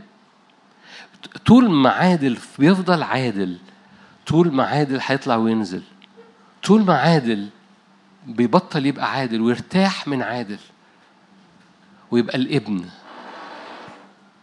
عادل بيتسع عادل بيفرح عادل بيرفض التراب عادل بيبتسم زي ما هو دايما مبتسم. تعرفوا عادل؟ لو ما تعرفوش عادل تعرفوا عليه. هتجدوا ابتسامة مستمرة. فعادل بيبطل يبقى عادل. مع المسيح صلبت فأحيا أنا بل المسيح يحيا فيا. فما أحياه الآن؟ اسمعني بقى كويس عشان أنت مش شايف الآية. فما أحياه الآن في الجسد؟ إنما أحياه في الإيمان. حلو قوي. يبقى أنا هحيا بالإيمان حلو قوي. مش إيماني. فإنما أحياه في الإيمان. إيمان ابن الله. هو ابن الله. عنده إيمان. فما أحياه الآن؟ أحياه في الإيمان. إيمان ابن الله. يعني أنا بحيا بالإيمان. إيه نوعية الإيمان ده؟ إيماني. نو no. ما أحيا الآن بالإيمان. هو إيه؟ إيه نوعية الإيمان ده؟ إيمان ابن الله. حارة تانية. حارة تانية خالص. من حتة تانية خالص. إيمان ابن الله. إيه إيمان ابن الله في الموقف اللي بتمر بيه؟ إيه إيمان ابن الله في الباب اللي واقف قدامك؟ إيه إيمان ابن الله في الحزن اللي بيشفط نفسيتك لتحت في بعض الحال؟ إيه إيمان ابن الله؟ اسأل نفسك اسأله هو وقف قدامه كابن وقول له أنا ما أحيا الآن أحيا في إيمان ابن الله. إيه إيمان ابن الله في الحتة دي؟ وابتدي من إيمان ابن الله مش من إيمانك بليز ابتدي من إيمان ابن الله لأن إيمان ابن الله لا يرجع فارغ. لأن إيمان ابن الله مربوط بالكلمة والكلمة لا ترجع فارغة لأن الأشعة 34 الأمر خرج من فمه وروح الرب يجمعه. ليه؟ لأن كلمة الرب لما بتخرج بتلاقي لها صاحب. عارفين مين صاحب الكلمة؟ اللي مصدق بإيمان ابن الله ليكن لكم إيمان الله من قال للجبل. هنا ما أحيا الآن أحيا بالإيمان. إيمان ابن الله اللي حبني ومات من أجلي. فأحيا أنا. يعني مش محتاج أرجع لحضرتك وأقول لك إيه أخبار إيمانك الأيام دي؟ سؤال غلط. مش أخبار إيمانك أخبار إيمان ابن الله فيك إيه؟ أخبار هويتك الملتحمة بإدراك غير عادي أنت أنت الابن ساكن فيك شجرة الحياة ساكنة فيك. إيمان ابن الله. فإنما أحيا في الإيمان إيمان ابن الله الذي أحبني وأسلم نفسه لأجلي. بولس الرسول يقوم ناقل آية عجيبة جدا. عارفين لو أنا بتحرك بإيماني إيه اللي وراها؟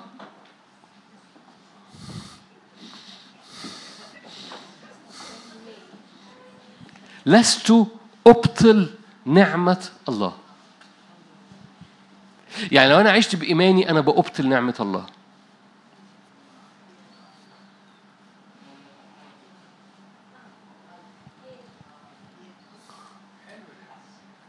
لست أبطل نعمة الله. يعني لو أنا عشت بطريقة تانية لو أنا اللي عايش أنا بأبطل نعمة الله. فما أحياه الآن؟ أحيا لا أنا بل المسيح يحيا فيا. فما أحياه الآن؟ في الجسد. أحياه بالإيمان. مش إيماني. لأن إيماني سيبطل نعمة الله. عشان كده كنت عايز أقولها لكم عشان تصدقوني. أحياه. ما أحياه الآن؟ أحياه بإيمان. إيمان ابن الله. اللي, اللي أخذ حياتي واشتراها. فبس. فأحيا أنا. إيمان ابن الله ده إيمان معجزي إيمان ضامن كل كلمة إيمان مش قلقان من بكرة إيمان ابن الله لما دفع فيا كل التمن أقرأ بقى حبة آيات أقول لكم حبة آيات كلكم عارفينها لم يشفق على ابنه بذله لأجلنا أجمعين فإحنا بقينا أبناء فكيف لا يهبنا مع ابنه؟ كل شيء. في حبة حاجات بقى خلاص لماذا ضحكت سارة؟ لما لما لما اعطاك ابنه لما ابنه بقى ساكن فيك لما شجرة الحياة ساكنة جواك اقطف بس صدق بس تجاوب معاه. okay تعالوا نروح آه، آه، أنتوا جمال. عمال بقلب في آيات وإخواتي مش بيطلعوا الآيات. يعقوب عشان دي آية محتاجة تتشاف. يعقوب واحد. أنتوا هنا؟ okay.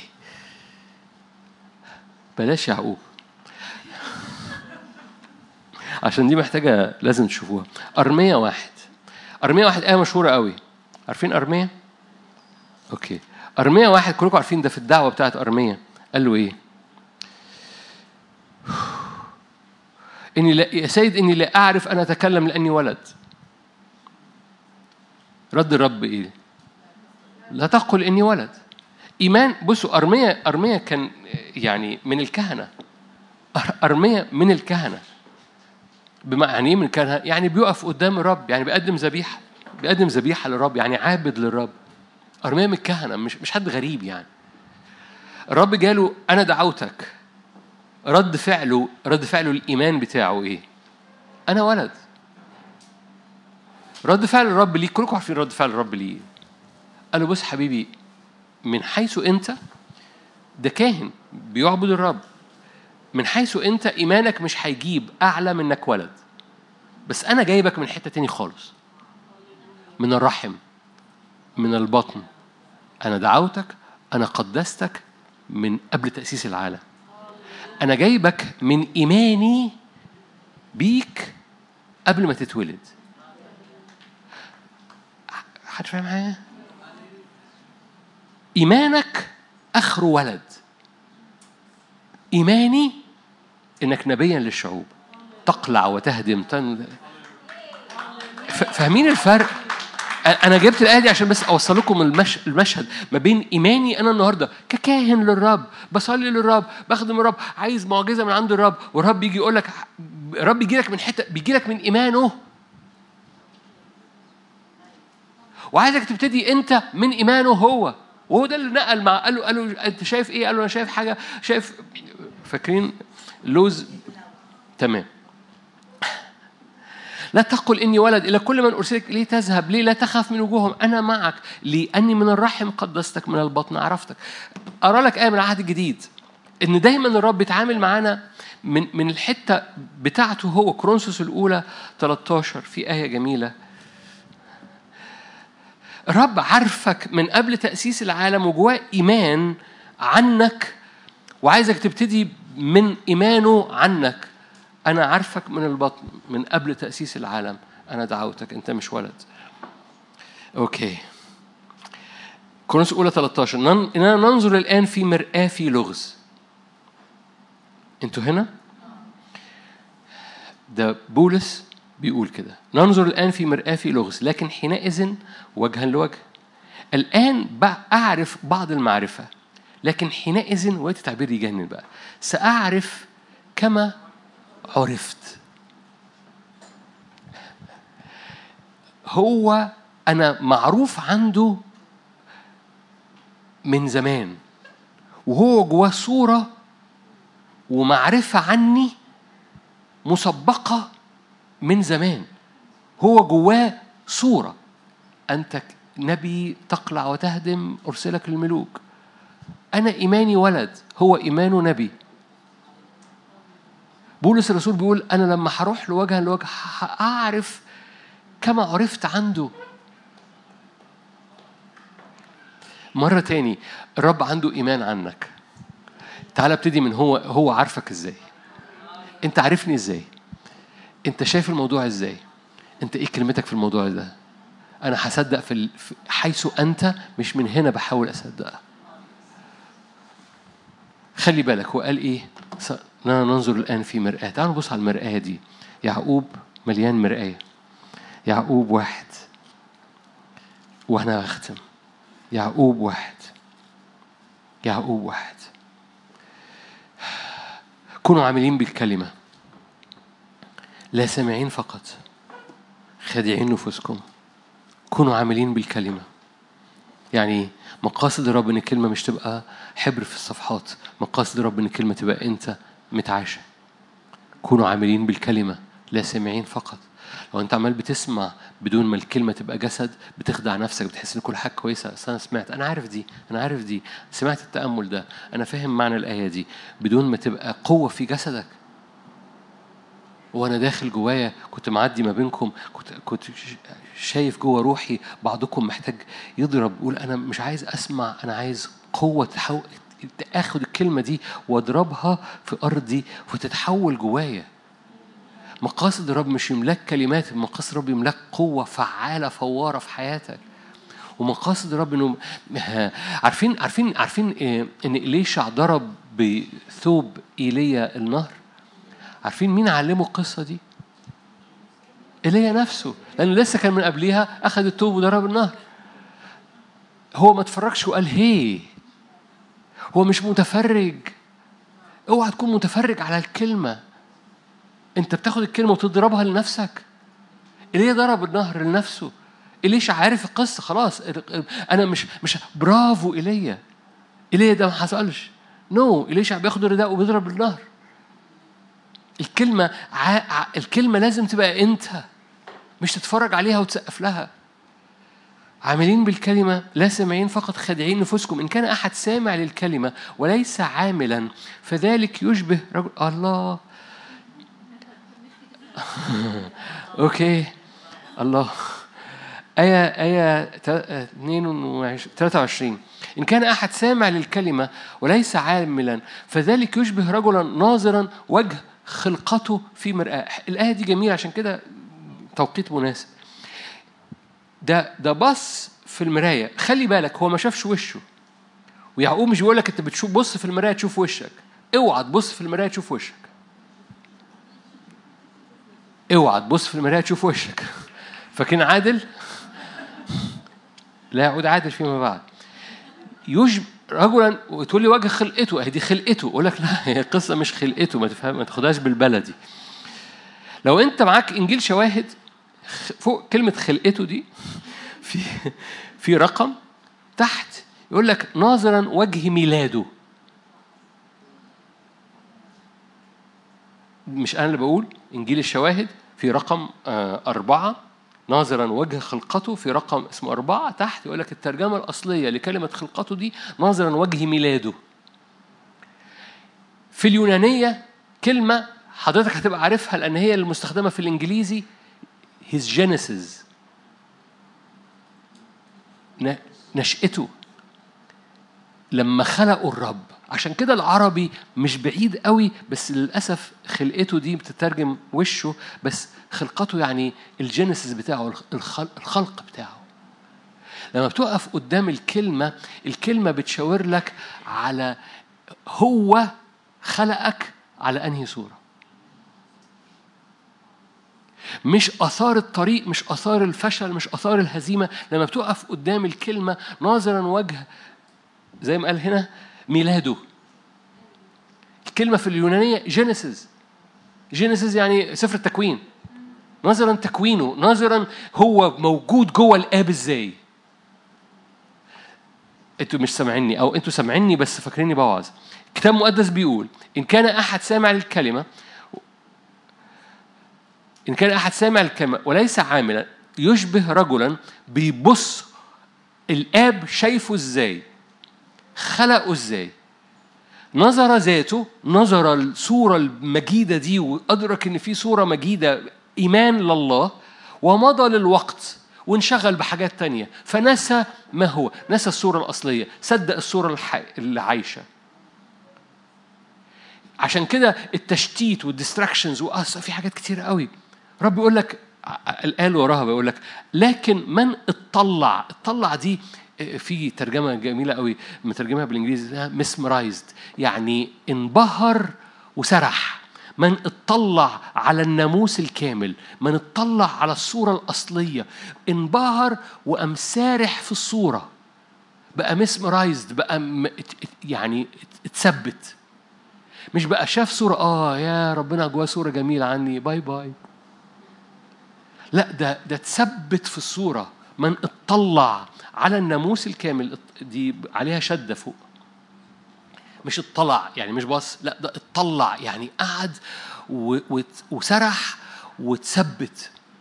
اطلع على الناموس الكامل. ناموس اسمه إيه؟ هللويا. فاكرين ناموس في في المؤتمر؟ ناموس يعني القوة الجبرية. ناموس روح الحياة القوة الجبرية لروح الحياة أعتقدنا من ناموس في قوة جبرية للحرية في هذا المشهد الصورة البهية اللي هي مليانة إيمان الله عنك. كأني عايز أنزل وأقعد جنب حضرتك وأقول لك بصي معايا كده بصي بصي لوشه. شوفي هو شايفك إزاي. اسرحي. اتثبتي. المشهد ده في قوة جبرية حرية بتملى حياتك. لأن مش مش أنت اللي بتستمر مش مش بمجهودك. القصة هو إيمان الله عنك. سأعرف كما عرفت. هو عارفني بصورة معينة وأنا عايز الصورة دي. فأنا ببتدي من الصورة دي. أنا ما أحياه الآن في الجسد أحياه بالإيمان مش إيماني. إيمانه هو بالصورة اللي هو عارفني بيها وهتحرك منها. أنت عارفني إزاي؟ أنت عارفني فرحان؟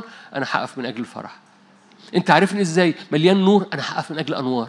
انت عارفني إزاي؟ مليان صحة أنا بقف وارفع ايدي من أجل كل صحة. أنا بتحرك من ايمانك عني مش ايماني عنك. لأن إيماني عنك بيطلع وينزل إيمانك عني ثابت لأنك أنت ثابت. إيمانك عني مليان نور ومليان بهاء لأنك شايفني من خلال الابن يسوع اللي أنا مستخبي فيه. لأنه أحيا لا أنا بالمسيح يحيا فيا. فأنا ببص لي من خلال عينيك ببص لي من خلال إيمانك. بت ما نطلع ما نطلع على ناموس الرب الكامل القوة الجبرية للحياة. قدامنا اتنين اوبشن نشوف هو شايفنا إزاي ونقول الله وعظة جميلة أو مش جميلة. أو نشوف هو شايفنا إزاي ونتنقع. خلي بالك مش هتنقع في الاجتماع ده بس هتنقع بعد الظهر النهارده بالليل هتنقع وانت مروح في العربية تقوم مغمض عينك كده وانت في وسط الناس والعربية فيها ثلاث انفار وتقوم مغمض عينك كده وتقوم فاتح قلبك لصورة الابن وتقوم ملتحم التحامة صغيرة كده انت والابن. تعمل طعم جميل جواك تعمل راحة. فموسى ما ينفعلش ويفقد ميراثه وحته راحة حتة راحة حتة راحة حتة هوية وانت عمال بت- بتلتحم بالابن لأن لما الكلمة تبقى ساكنة فيك كل كلمة هتحصل ليك. لما الكلمة تبقى ملتحمة بكل خلية فيك لأنك بتطلع على الصورة. الصورة الصورة بهية جدا. الكتاب المقدس مليان مرايات. المراية دي مش بتشوف فيها وشك. حد وراه رفع إيده. ال- ال- ال- ال- ال- ال- المراية دي مش بتشوف فيها وشك. المراية دي بتشوف صورة الرب اللي مليانة مجد عنك. فما بتشوفش تقاطيعك بتشوف صورة ال- الصورة اللي مل صورة الرب. اللي مليانة مجد عنك وانت في الابن. كلكم عارفين الآية الأخيرة اللي هقراها؟ أكيد عارفينها. نحن جميعا ناظرين. معلش حطيها حطيها علشان في بعض الأحيان إن إحنا حافظين ما بناخدش بالنا. وحاجة جنب كده أهو 2 كورنثوس 3 18 شفتي أنا وصلت قبل ما أنت توصلي. آه ده إحنا قدامنا بقى نعدي على ميدان الجامع. 18 طيب.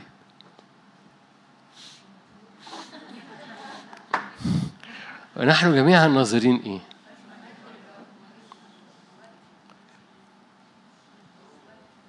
كما في مرآة. فاكرين المراية بتاعت يعقوب؟ فاكرين المراية بتاعت كورنثوس؟ أوكي. هو إحنا في المراية بنشوف نفسينا؟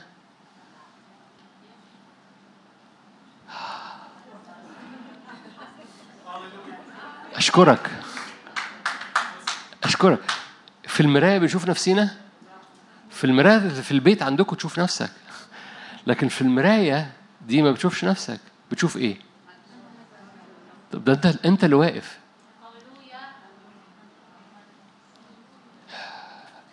أخويا أخويا نورت عنده. أنت اللي قدام المراية. أنت اللي باصص في المراية. بس بتشوف إيه؟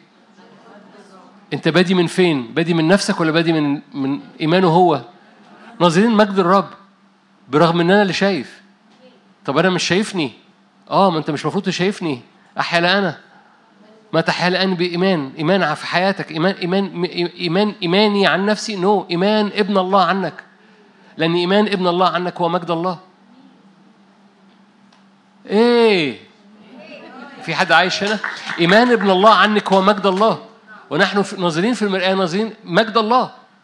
فلما ناظرين مجد الله بنتغير من هذا الإيمان من مجد إلى مجد لأنه ما بقاش إيماننا. ما لو إيماني من مجد إلى آه من آه آه. مش كده؟ مش إيماننا بيعمل كده؟ لكن إيمانه هو من مجد إلى مجد لأني مش ناظر نادر. مش ناظر ولا إيمان نادر. إيمان النهاردة إيمان نادر جبار. إيمان آخر أعلى مفخيل إيمان نادر أقل جدا من إيمان الله عن نادر. هتفهم حاجة؟ فليه ابتدي من إيماني لما عنده إيمانه هو زد إيماننا. مش هزود إيمانكم. حبة خردل من إيمان الله تنقل الجبل. من قال الجبل انتقل ليكن لكم إيمان الله. فلما تقف قدام الرب بليز ما تبتديش من من حيث ابتدي من الهوية. أنا ابن ولأنك ابن ملتحم بالابن ولأنك في الابن كل كلمة بتحصل في حياتك لأن لما الكلمة بتبقى جسد كل كلمة بتحصل في حياتك. ومن هذا المكان ده إيمان ابن الله عنك كما عرفت الأب عارفك والمعرفة اللي عند الآب عنك مليانة بهاء. فيقول لك بصي في المرايه المرايه كلمة الرب بصي في المرايه بس لما في المرايه ما تبصيش على وشك بصي على هو شايفك إزاي. ناظرين مجد الله في مرآة. نتغير إلى تلك الصورة اللي في المراية فما تبصش في المراية وتمشي. بص المراية و... وتطلع. بحلق. اتثبت. بص في المراية أمين. خلونا نصلي مع بعض.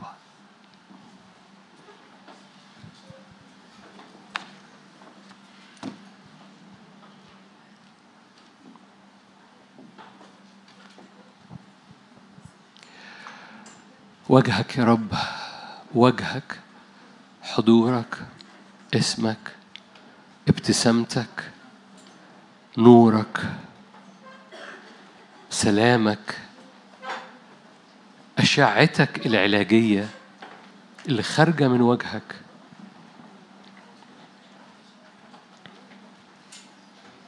هو كل كل كل الحياة.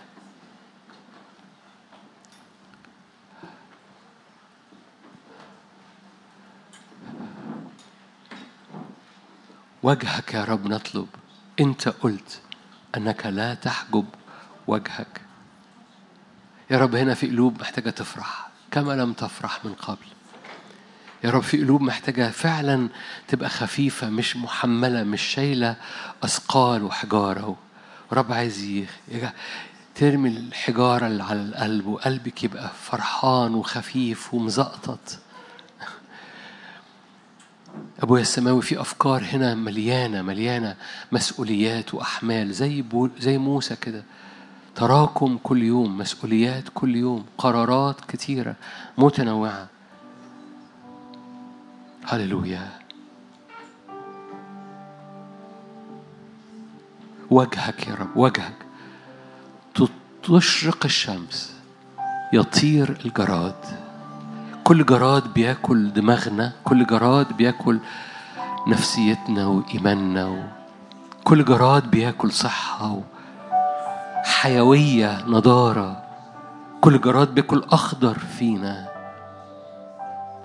أنت كلمتك بتقول أنتم زيتونة خضراء زيتونة خضراء في بيت إلهي. لا تخاف ولا تكف عن الإسمار.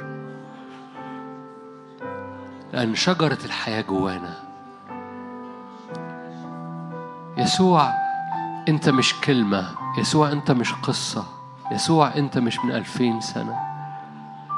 يسوع اسمك هو إحنا.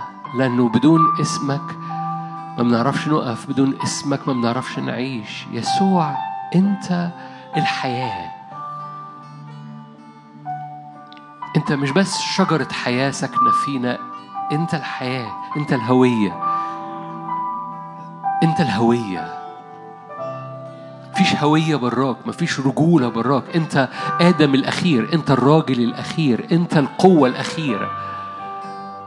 انت المعنى والرجاء والإيمان الأخير. انت آخر حاجة ممكن تنجح في العالم. وأي حاجة ممكن تنجح في العالم هي لازم تبقى فيك لأن أي حاجة براك مش هتنجح ف... فبنقف فيك.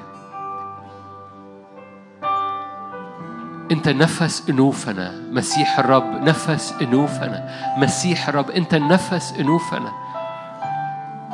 هللويا. فبنستخبى فيك بنتلملم جواك بنلملم كل حياتنا جوا حضنك بنستخبى في هويتك. خلي خلي حضورك خلي روحك يحضن كل حد فينا. عايزين نلتحم بيك ونقول لك هنتطلع هنبقى مسمرايزد هنتخشب في حضورك هنمسك في حضورك مش هنتحتح من هذا المكان. لن نطلقك. كاتجاه قلب لن نطلقك كاتجاه حب لن نطلقك كاتجاه تفكير لن نطلقك كمركز حياتنا لن نطلقك كمحور كبؤرة لن نطلقك كسورس لكل نعمة عطية وكل كل عطية صالحة وكل نعمة هللويا كل هبة تامة نازلة من فوق من عندك لن نطلقك. هللويا بنستخبى في حضورك. ارفع إيدك معايا وحب في الرب معايا. ارفع إيدك معايا وتحدث مع الرب قول له انت مجرد قول له انت انت انت الكل انت كل في الكل انت الكل في الكل. هللويا. مزخر فيك جميع كنوز الحكمة والمعرفة انت الكل. أنت ملء اللاهوت جسديا أنت ملء الذي يملأ الكل في الكل أنت. حكي مع الرب أنا بديك صلاحية. حكي من فضلك حكي حكي أنت. حكي أنت بلغتك ما تتكسفش. حكي حكي. حكي مع الآب حكي مع الابن حكي حياتك حكي أيامك حكي كده زي ما حكينا في الأربع اللي فات عن صميل وهو بي بيعمل هذه الصلوة اللي الملوكية. مليانة حكمة. حكي. هللويا. قول له أنت أنت أنت أنت أنت باسم رب. أنت. ولو أب في وشك موقف معين بيضايقك قول له أنت اللي في الموقف ده. أنت. أنا بضعك. أنت. منك وبك ولك كل الاشياء بك نحيا بك نتحرك بك نوجد. أنت نعمة غير عادية. أنت نعمة غير عادية. هللويا. أنت نعمة غير عادية. ناموس بتاعك اسمه ناموس حرية. رد البعض محتاج يعني كده. قول له يا رب الناموس بتاعك اسمه ناموس حرية. ناموسك النهارده بقى اسمه ناموس حرية. مش ناموس بيقضي عليا اسمه ناموس حرية. فأنا بشرب من هذا المكان اللي اسمه ناموس حرية. قوة جبرية للحرية. هللويا. القوة الجبرية للحرية لأن الابن قال قد أكمل. It is finished. خلصت خلاص. It is finished. خلصت خلاص. في قوة جبرية للحرية. البعض محتاج يرفع إيده ويهزها للرب. يقول له علمك فوقية حرية. ناموسك فوقية حرية. هي كل حاجات اترمت على قلبي. كل أثقال اترمت على قلبي. في حرية.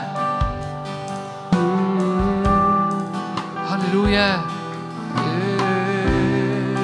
من إيمانك من إيمانك البعض. لأنك بتبص للموضوع من إيمانك من فضلك ارفع عينك. إيمانه هو للأمر. إيه إيمانه هو للأمر. إيه إيه إيمانه هو للاجتماع بتاعك؟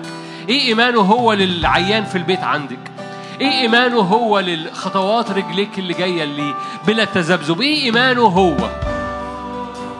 اضربي بإيمانه هو أرضك. هللويا. انت إيمانك عني انت انت كلمتك عني انت انت بحسب الابن اللي أكمل العمل تماما هذا الأمر خلص هذا الأمر يخلص الآن باسم يسوع. ما أحياه الآن في الجسد أحياه في الإيمان. مش إيماني إيمان ابن الله. أنت تهب حيث تشاء. تحملني حيث تشاء. ها أنا بجملتي بين يديك. أنت تهب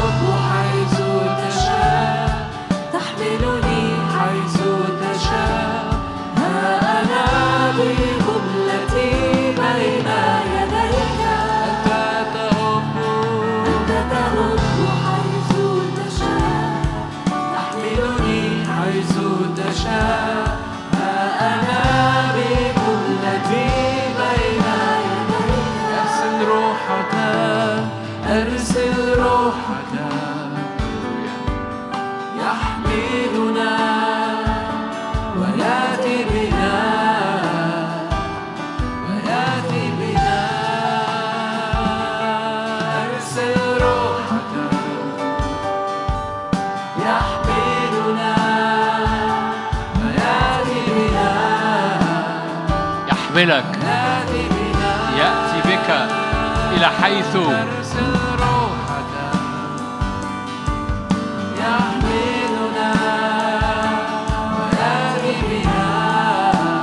أبصر وجهك. إلى حيث أبصر وجهك. إلى حيث أبصر مجدك. إلى حيث هللويا ابصر وجهك إلى حيث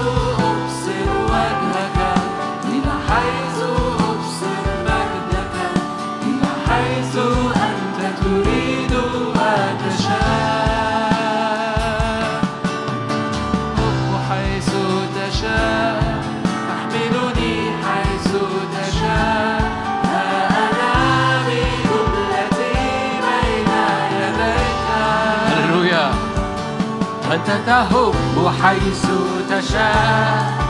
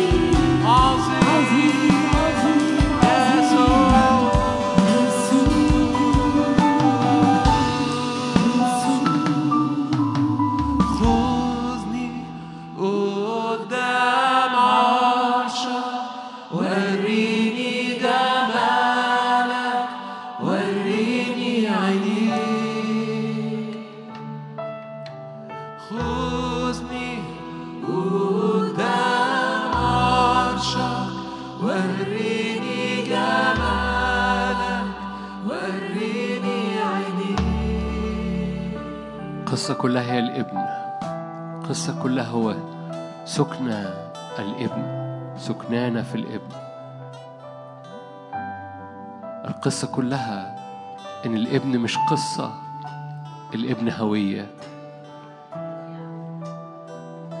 ناظرين مش نفسينا ناظرين مجد الله. نتغير إلى تلك الصورة. صورة المجد صورة الابن. روح الله أنا بطلب إنك تطبع يدك وتطبع فمك وتطبع كلمتك ليقبلنا بقبلات فمه. اطبع جوانا اطبع على عينينا اطبع في هويتنا. اطبع فينا القيامة اطبع فينا الحرية اطبع فينا روح القيامة اللي أبطل الموت وأنار الحياة وأنار الخلود. اطبع فينا اطبع في هويتنا وفي جيناتنا. هللويا. الزق بال DNA بتاعنا. هللويا. ناس خايفة من ال vaccine عشان بيعمل حاجة في ال DNA انت الزق في ال DNA بتاعنا. الزق في الهوية بتاعتنا. الزق في ال DNA بتاعنا. أبناء ظاهرون. أبناء هللويا. مضيئين. أبناء يلمعون. أبناء الله ظاهرون. أبناء الله. خليقة منتظرة. خليقة منتظرة هذا الاستعلان. إملانا اطبع فينا. الابن الابن الابن الابن. صار جلد وجهه يلمع. ليه ليه وراهم التجلي؟ لو التجلي ده المتى تغيرت هيئته. هي هي نفس الكلمة بتاعت تغيروا عن شكلكم. هي هي هي نفس الكلمة بتاعت نتغير إلى تلك الصورة عينها. هي هي نفس الكلمة عشان يوروهم يعني إيه تغير يعني تلمع. يعني الصورة الأصلية بتاعتك تطلع. مليانة مجد مليانة فرح مليانة بهاء مليانة حرية. ما نتطلع على ناموس الحرية؟ ما نتطلع في ناموس الحرية؟ مليان أنوار مليان قوة مليان بر مليان مجد مليان يسوع. مليان الابن مليان الابن. ردد معايا الابن ردد معايا هذا التعبير. الابن أنا الابن في الابن. رددي أنا ابن في الابن. الابن هو هويتي الابن هو اسمي. الابن هو حياتي الابن هو إيماني. إيماني هو الابن إيمان ابن الله. فلا أحيا بإيماني أحيا بإيمان الابن. الابن مليان إيمان الابن مليان حرية الابن مليان ميراث الابن مليان راحة. ما أحياه الآن أحيا بإيمان الابن. لاني ابن املى يا رب هويتنا املى يا رب خلايانا املى يا رب عينينا باسم الرب يسوع. املى يا رب عينينا لأن كلمة الرب تدور على حد تتجوزه تدور على صاحب ليها. قول يا رب ها أنا ذا عايز أكون صاحب لكلمتك صاحب للابن. أنا صاحب للابن أنا أخ. هللويا. كلمة الرب لا ترجع فارغة باسم رب يسوع. دوسي بعز دوسي بعز يا نفسي على مخاوف دوسي بعز يا نفسي على دين قديم على التدين القديم دوسي يا نفسي بعز على التدين. دوسي يا نفسي بعز على طريقة حياة قديمة. دوسي يا نفسي بعز على نوعية تفكير قديمة. غنى يقين الفهم. غنى يقين الفهم.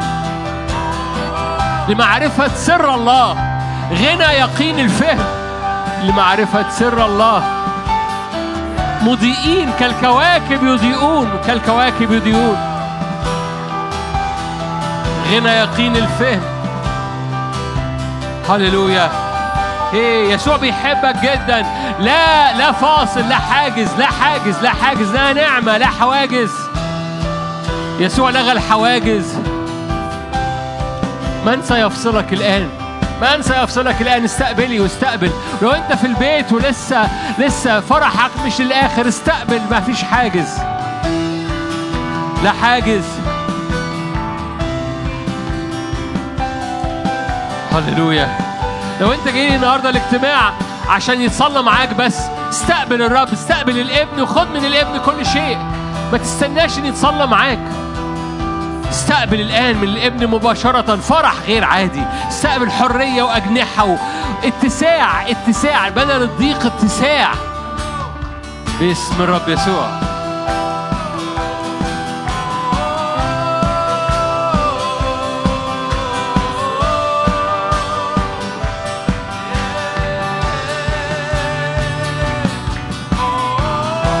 لا خوف لا خوف.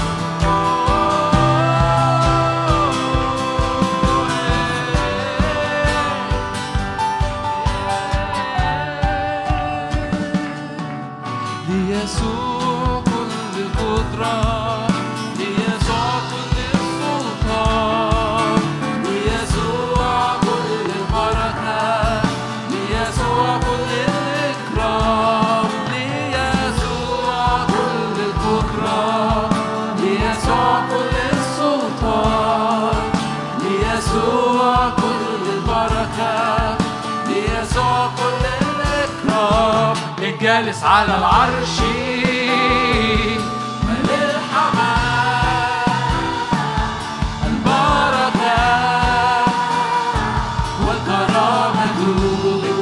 يسوع. للجالس على العرش.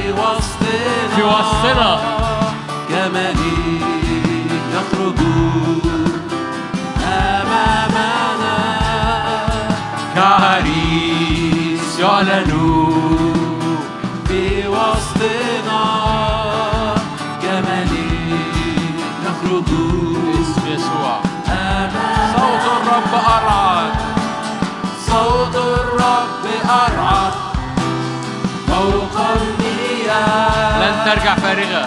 مجد الرب يملأ واحدة من هذه لا تفقد. صوت الرب أرعد فوق المياه مجد الرب يملأ يطلق حياة يقدح لهبا يكسر أرزا يولد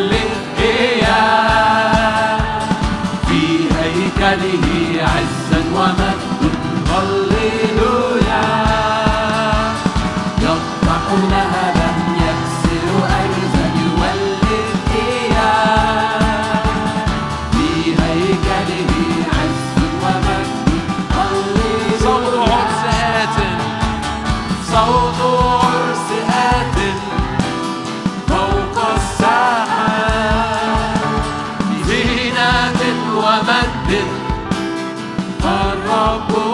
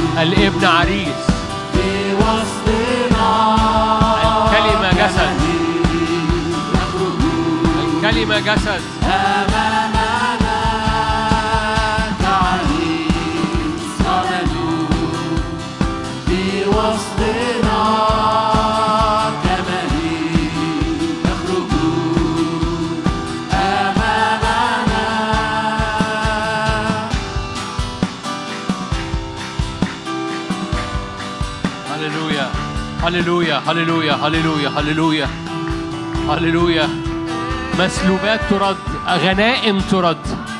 غنيمة العاتي تفلت. سبي المنصور يذبح غنيم أخاصم مخاصميك. أخلص أولادك.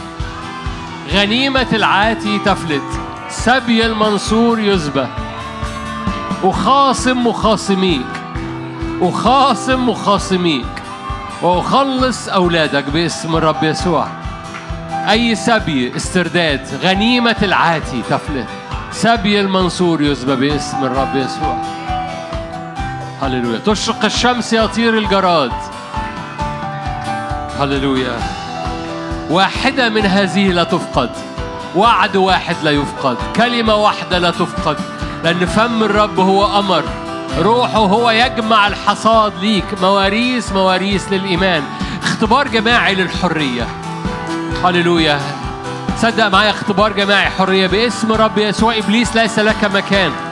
كل أثقال كل أحمال كل أثقال نفسية إبليس ليس لك مكان. أن تهرك من على قلوب ولاد الرب. إلى الخارج ليس لك مكان. كل أثقال كل مخاوف كل أحزان إلى الخارج. ليس لك مكان يا إبليس من على أولاد الرب. أنوار أنوار لا ظلال سودة لا صور سودة لا أفكار سودة. أن تهرك إلى الخارج باسم الرب يسوع. كل حجارة تقيلة على القلوب كل حجارة تقيلة على الأذهان بقصص وبمخاوف. إبليس ليس لك مكان باسم الرب يسوع. أطردك من هذا المكان باسم الرب. دوسي يا نفسي بعز. اعلني معايا. دو أنا بدوس بعز. دوس يا بنت الملك. دوس يا ابن الملك. هللويا. أمراء يهوذا مشاعل من نار بين الحطب. أمراء يهوذا مشاعل بالنار بين الحطب. يصنعون حرائق نهضة نهضة نهضة. أينما ذهبوا نهضة. أينما ذهبوا. باسم الرب يسوع. أي نوع من أنواع الإدمان؟ شفاء من الإدمان. في القاعة أو في البيت باسم الرب يسوع. أي نوع من أنواع الإدمان أيا كان نوعه. باسم الرب يسوع. صلابة في الداخل أبطل الموت. أبطل الموت مش هيبطل الإدمان. أبطل الموت. أنار الحياة والخلود. باسم الرب يسوع. باسم الرب يسوع. هللويا. أي صداع نصفي على الجنب الشمال بتاعك أو اليمين بتاع نص وجه كده. وبينزل على العينين شفاء. أي صداع نصفي بينزل على العينين شفاء. باسم رب. أي صداع نصفي بينزل على العينين. لا يعود فيما بعد. شفاء الآن باسم الرب يسوع. هللويا. فرح في أرضنا رقص واحتفال. يعلو صوت سبحنا. لا إعاقة. فرح الرب. قوة. قوة.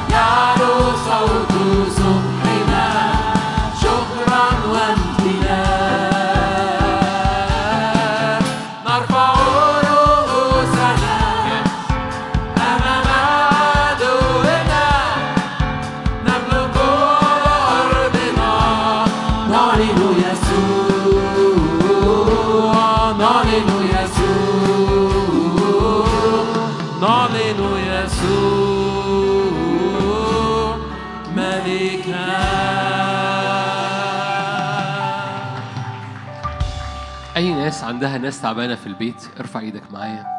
أؤمن بشفاءات توصل لبيوتكم. أي ناس قلقانة على بناتها ارفع إيدك معايا. أؤمن بتدخلات السماء. أؤمن برب العملي جدا اللي بيتدخل في الحياة وفي الظروف بقوة. لأنه هو دائما يريد أن كلماته تصير جسدا وتعيش بيننا. ونرى مجده من خلال كلماته اللي بتعيش بيننا. مجدا كما الوحيد من الآب مليان نعمة ومليان حق. ومن مليه نتملي نعمة نعمة نعمة. من ملئه نتملي نعمة فوق نعمة. فارفع إيدك معايا من أجل بيتك ارفع إيدك معايا من أجل أسرتك. باسم الرب يسوع. أي أشخاص تعبانة أي أشخاص حتى واسعة تيجي نجرؤ كده نهضة في الأسر. أبويا السماوي زيارة بنهضة في الأسر. تعالوا نصلي في هذا الأمر شوية. نهضه في كل أسرة. نهضة في الأسرة الممتدة بتاعتك. نهضة في الأسرة باسم يسوع. نهضة في البيت. نهضة في المسبح العائلي. نهضة نهضة نهضة في اسم الرب يسوع. زيارة من حضور ربنا باسم الرب يسوع. هللويا.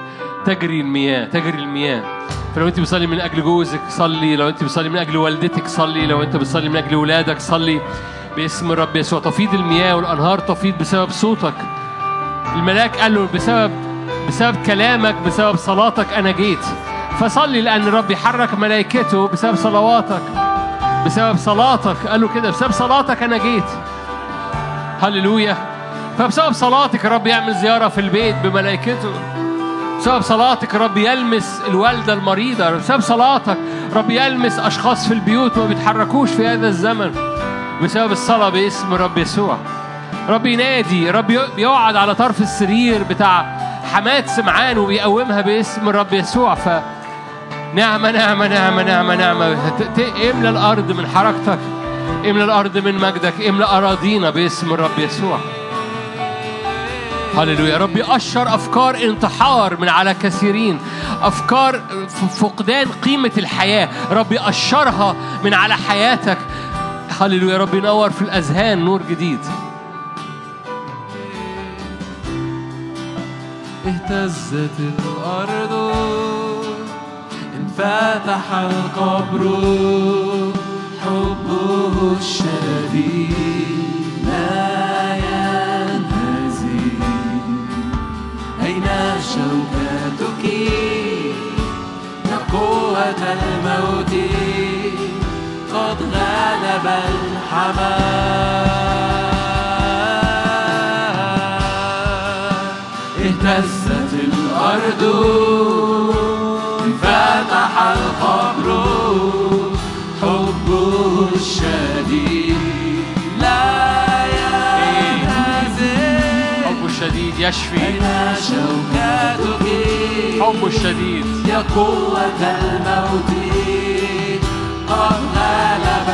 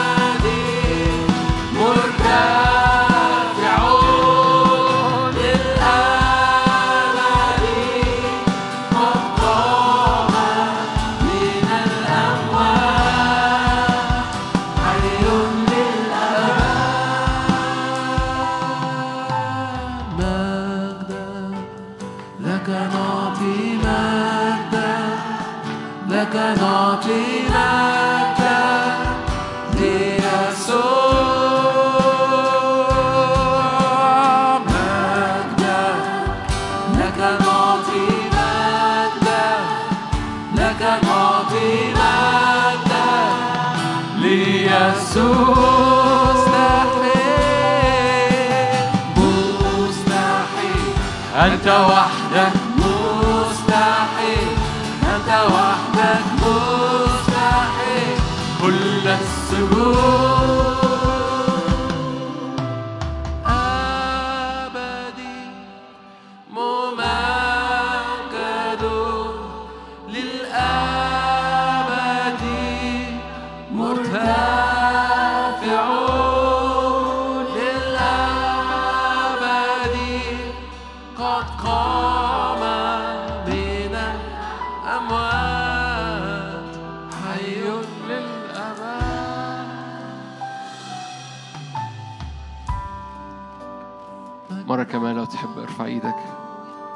قصة كلها الابن قصة كلها الابن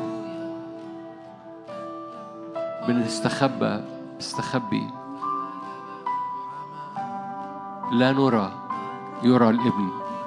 ولا نرى أنفسنا ولا نرى ظروفنا نرى الابن. لما لا نرى إلا الابن لا نرى. استخبى في الابن. العدو لا يدركك. الظلمة لا تدركك. لأنك مستخبي في الابن. واللي بيخليك مستخبي في الابن إنك لا ترى إلا الابن. لا ترى إلا ناظرين في مرآة ناظرين مجد الرب مجد الابن. فنتغير إلى تلك الصورة عينها من مجد لمجد. ناظر ناظرين وجه ميلادنا ناظرين وجه إيمان الله عننا ناظرين وجه الصورة الأصلية اللي جوه الآب عنك. مليانة مجد مليانة بهاء مليانة نور. لحظات دي مجرد الصورة الأصلية اللي في قلب الرب عنك. الصورة الصورة الأوريجين الصورة الأوريجينال الصورة الأصلية خالص عنك. تملي إيمان بيها تطلع فيها تطلع فيها. ده ناموس الحرية بتاعك. ده ناموس الحرية بتاعك. البعض يرى أجنحته مفرودة البعض يرى السيف في إيديه البعض يرى الحصنة والرب ي- البعض يرى يرى النور اللي نازل على حياته البعض يرى الاستخدام البعض يرى الراحة أو السلام البعض يرى الكل يرى نور لأن دايما الرب نور الرب طبيعته نور الرب طبيعته نور. رب طبيعته نور على كل جهة على عينيك وعلى ذهنك وعلى قلبك وعلى بيتك. في اسم الرب يسوع فغطي بيتك غطي أسرتك. أؤمن أؤمن بده موسم نهضة على البيوت باسم الرب يسوع. مع نهاية السنة كده استردادات في البيوت راحة في البيوت حضورك في اسم الرب يسوع ونعمتك في البيوت باسم الرب يسوع. هللويا.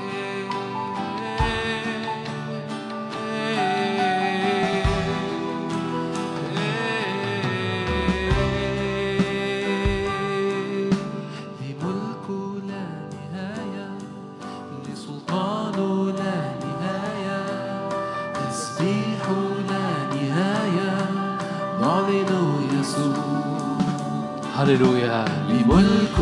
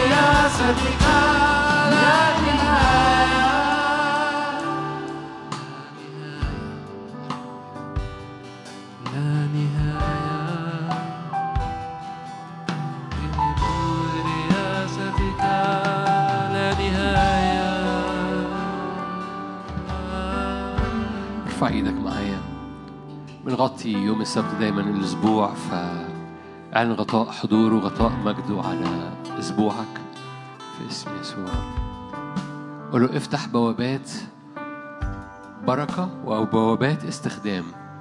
افتح بوابات حضورك على أسبوعي على بيتي على بوابات بركات روحية وبركات أرضية وبوابات استخدام. بركات عملية بركات روحية وبركات استخدام بوابات حضورك في اسم الرب يسوع. يعطي ولا ولا يكيل يعطي بفيض قال افغر فاك فأملأه. يسكب الروح القدس بغنى غنى يقين الفهم باسم يسوع. أبويا السماوي رافعين إيدينا من أجل بلادنا. رافعين إيدينا من أجل حماية اقتصاد بلدنا من أي أمور لها علاقة بكورونا و رافعين إيدينا من أجل مقاصدك على بلدنا من أجل تتميم الدعوة من أجل تتميم القصد على هذه البلد اللي اسمها مصر. أنت قلت من مصر دعوت ابني من مصر أمور كتيرة بتحصل. فرافعين إيدينا أبونا السماوي. مقاصد أبدية مقاصدك منذ القديم منذ الأزل. مقاصدك بالنعمة لدرجة إنك قلت في الآخر شعبي مصر. في اسم الرب يسوع. فرافعين إيدينا من أجل مقاصدك. تنجح في بلدنا.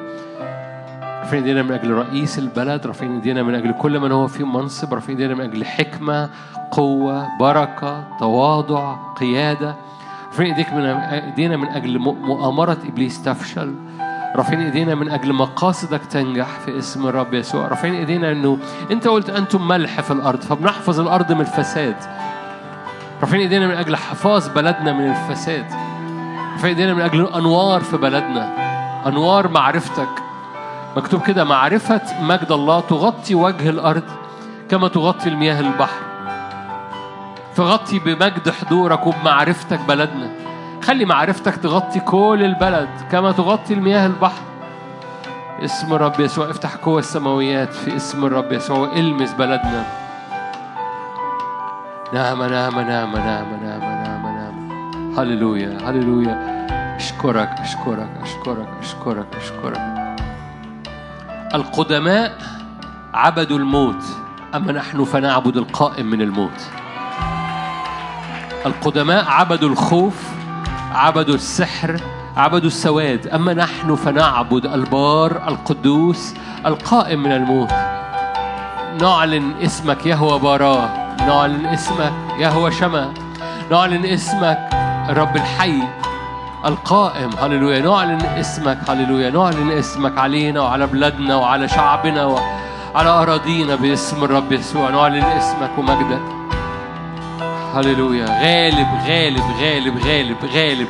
وخارج لكي تغلب باسم الرب يسوع. والغالبون هللويا الغالبون من يغلب أعطيه هللويا هللويا.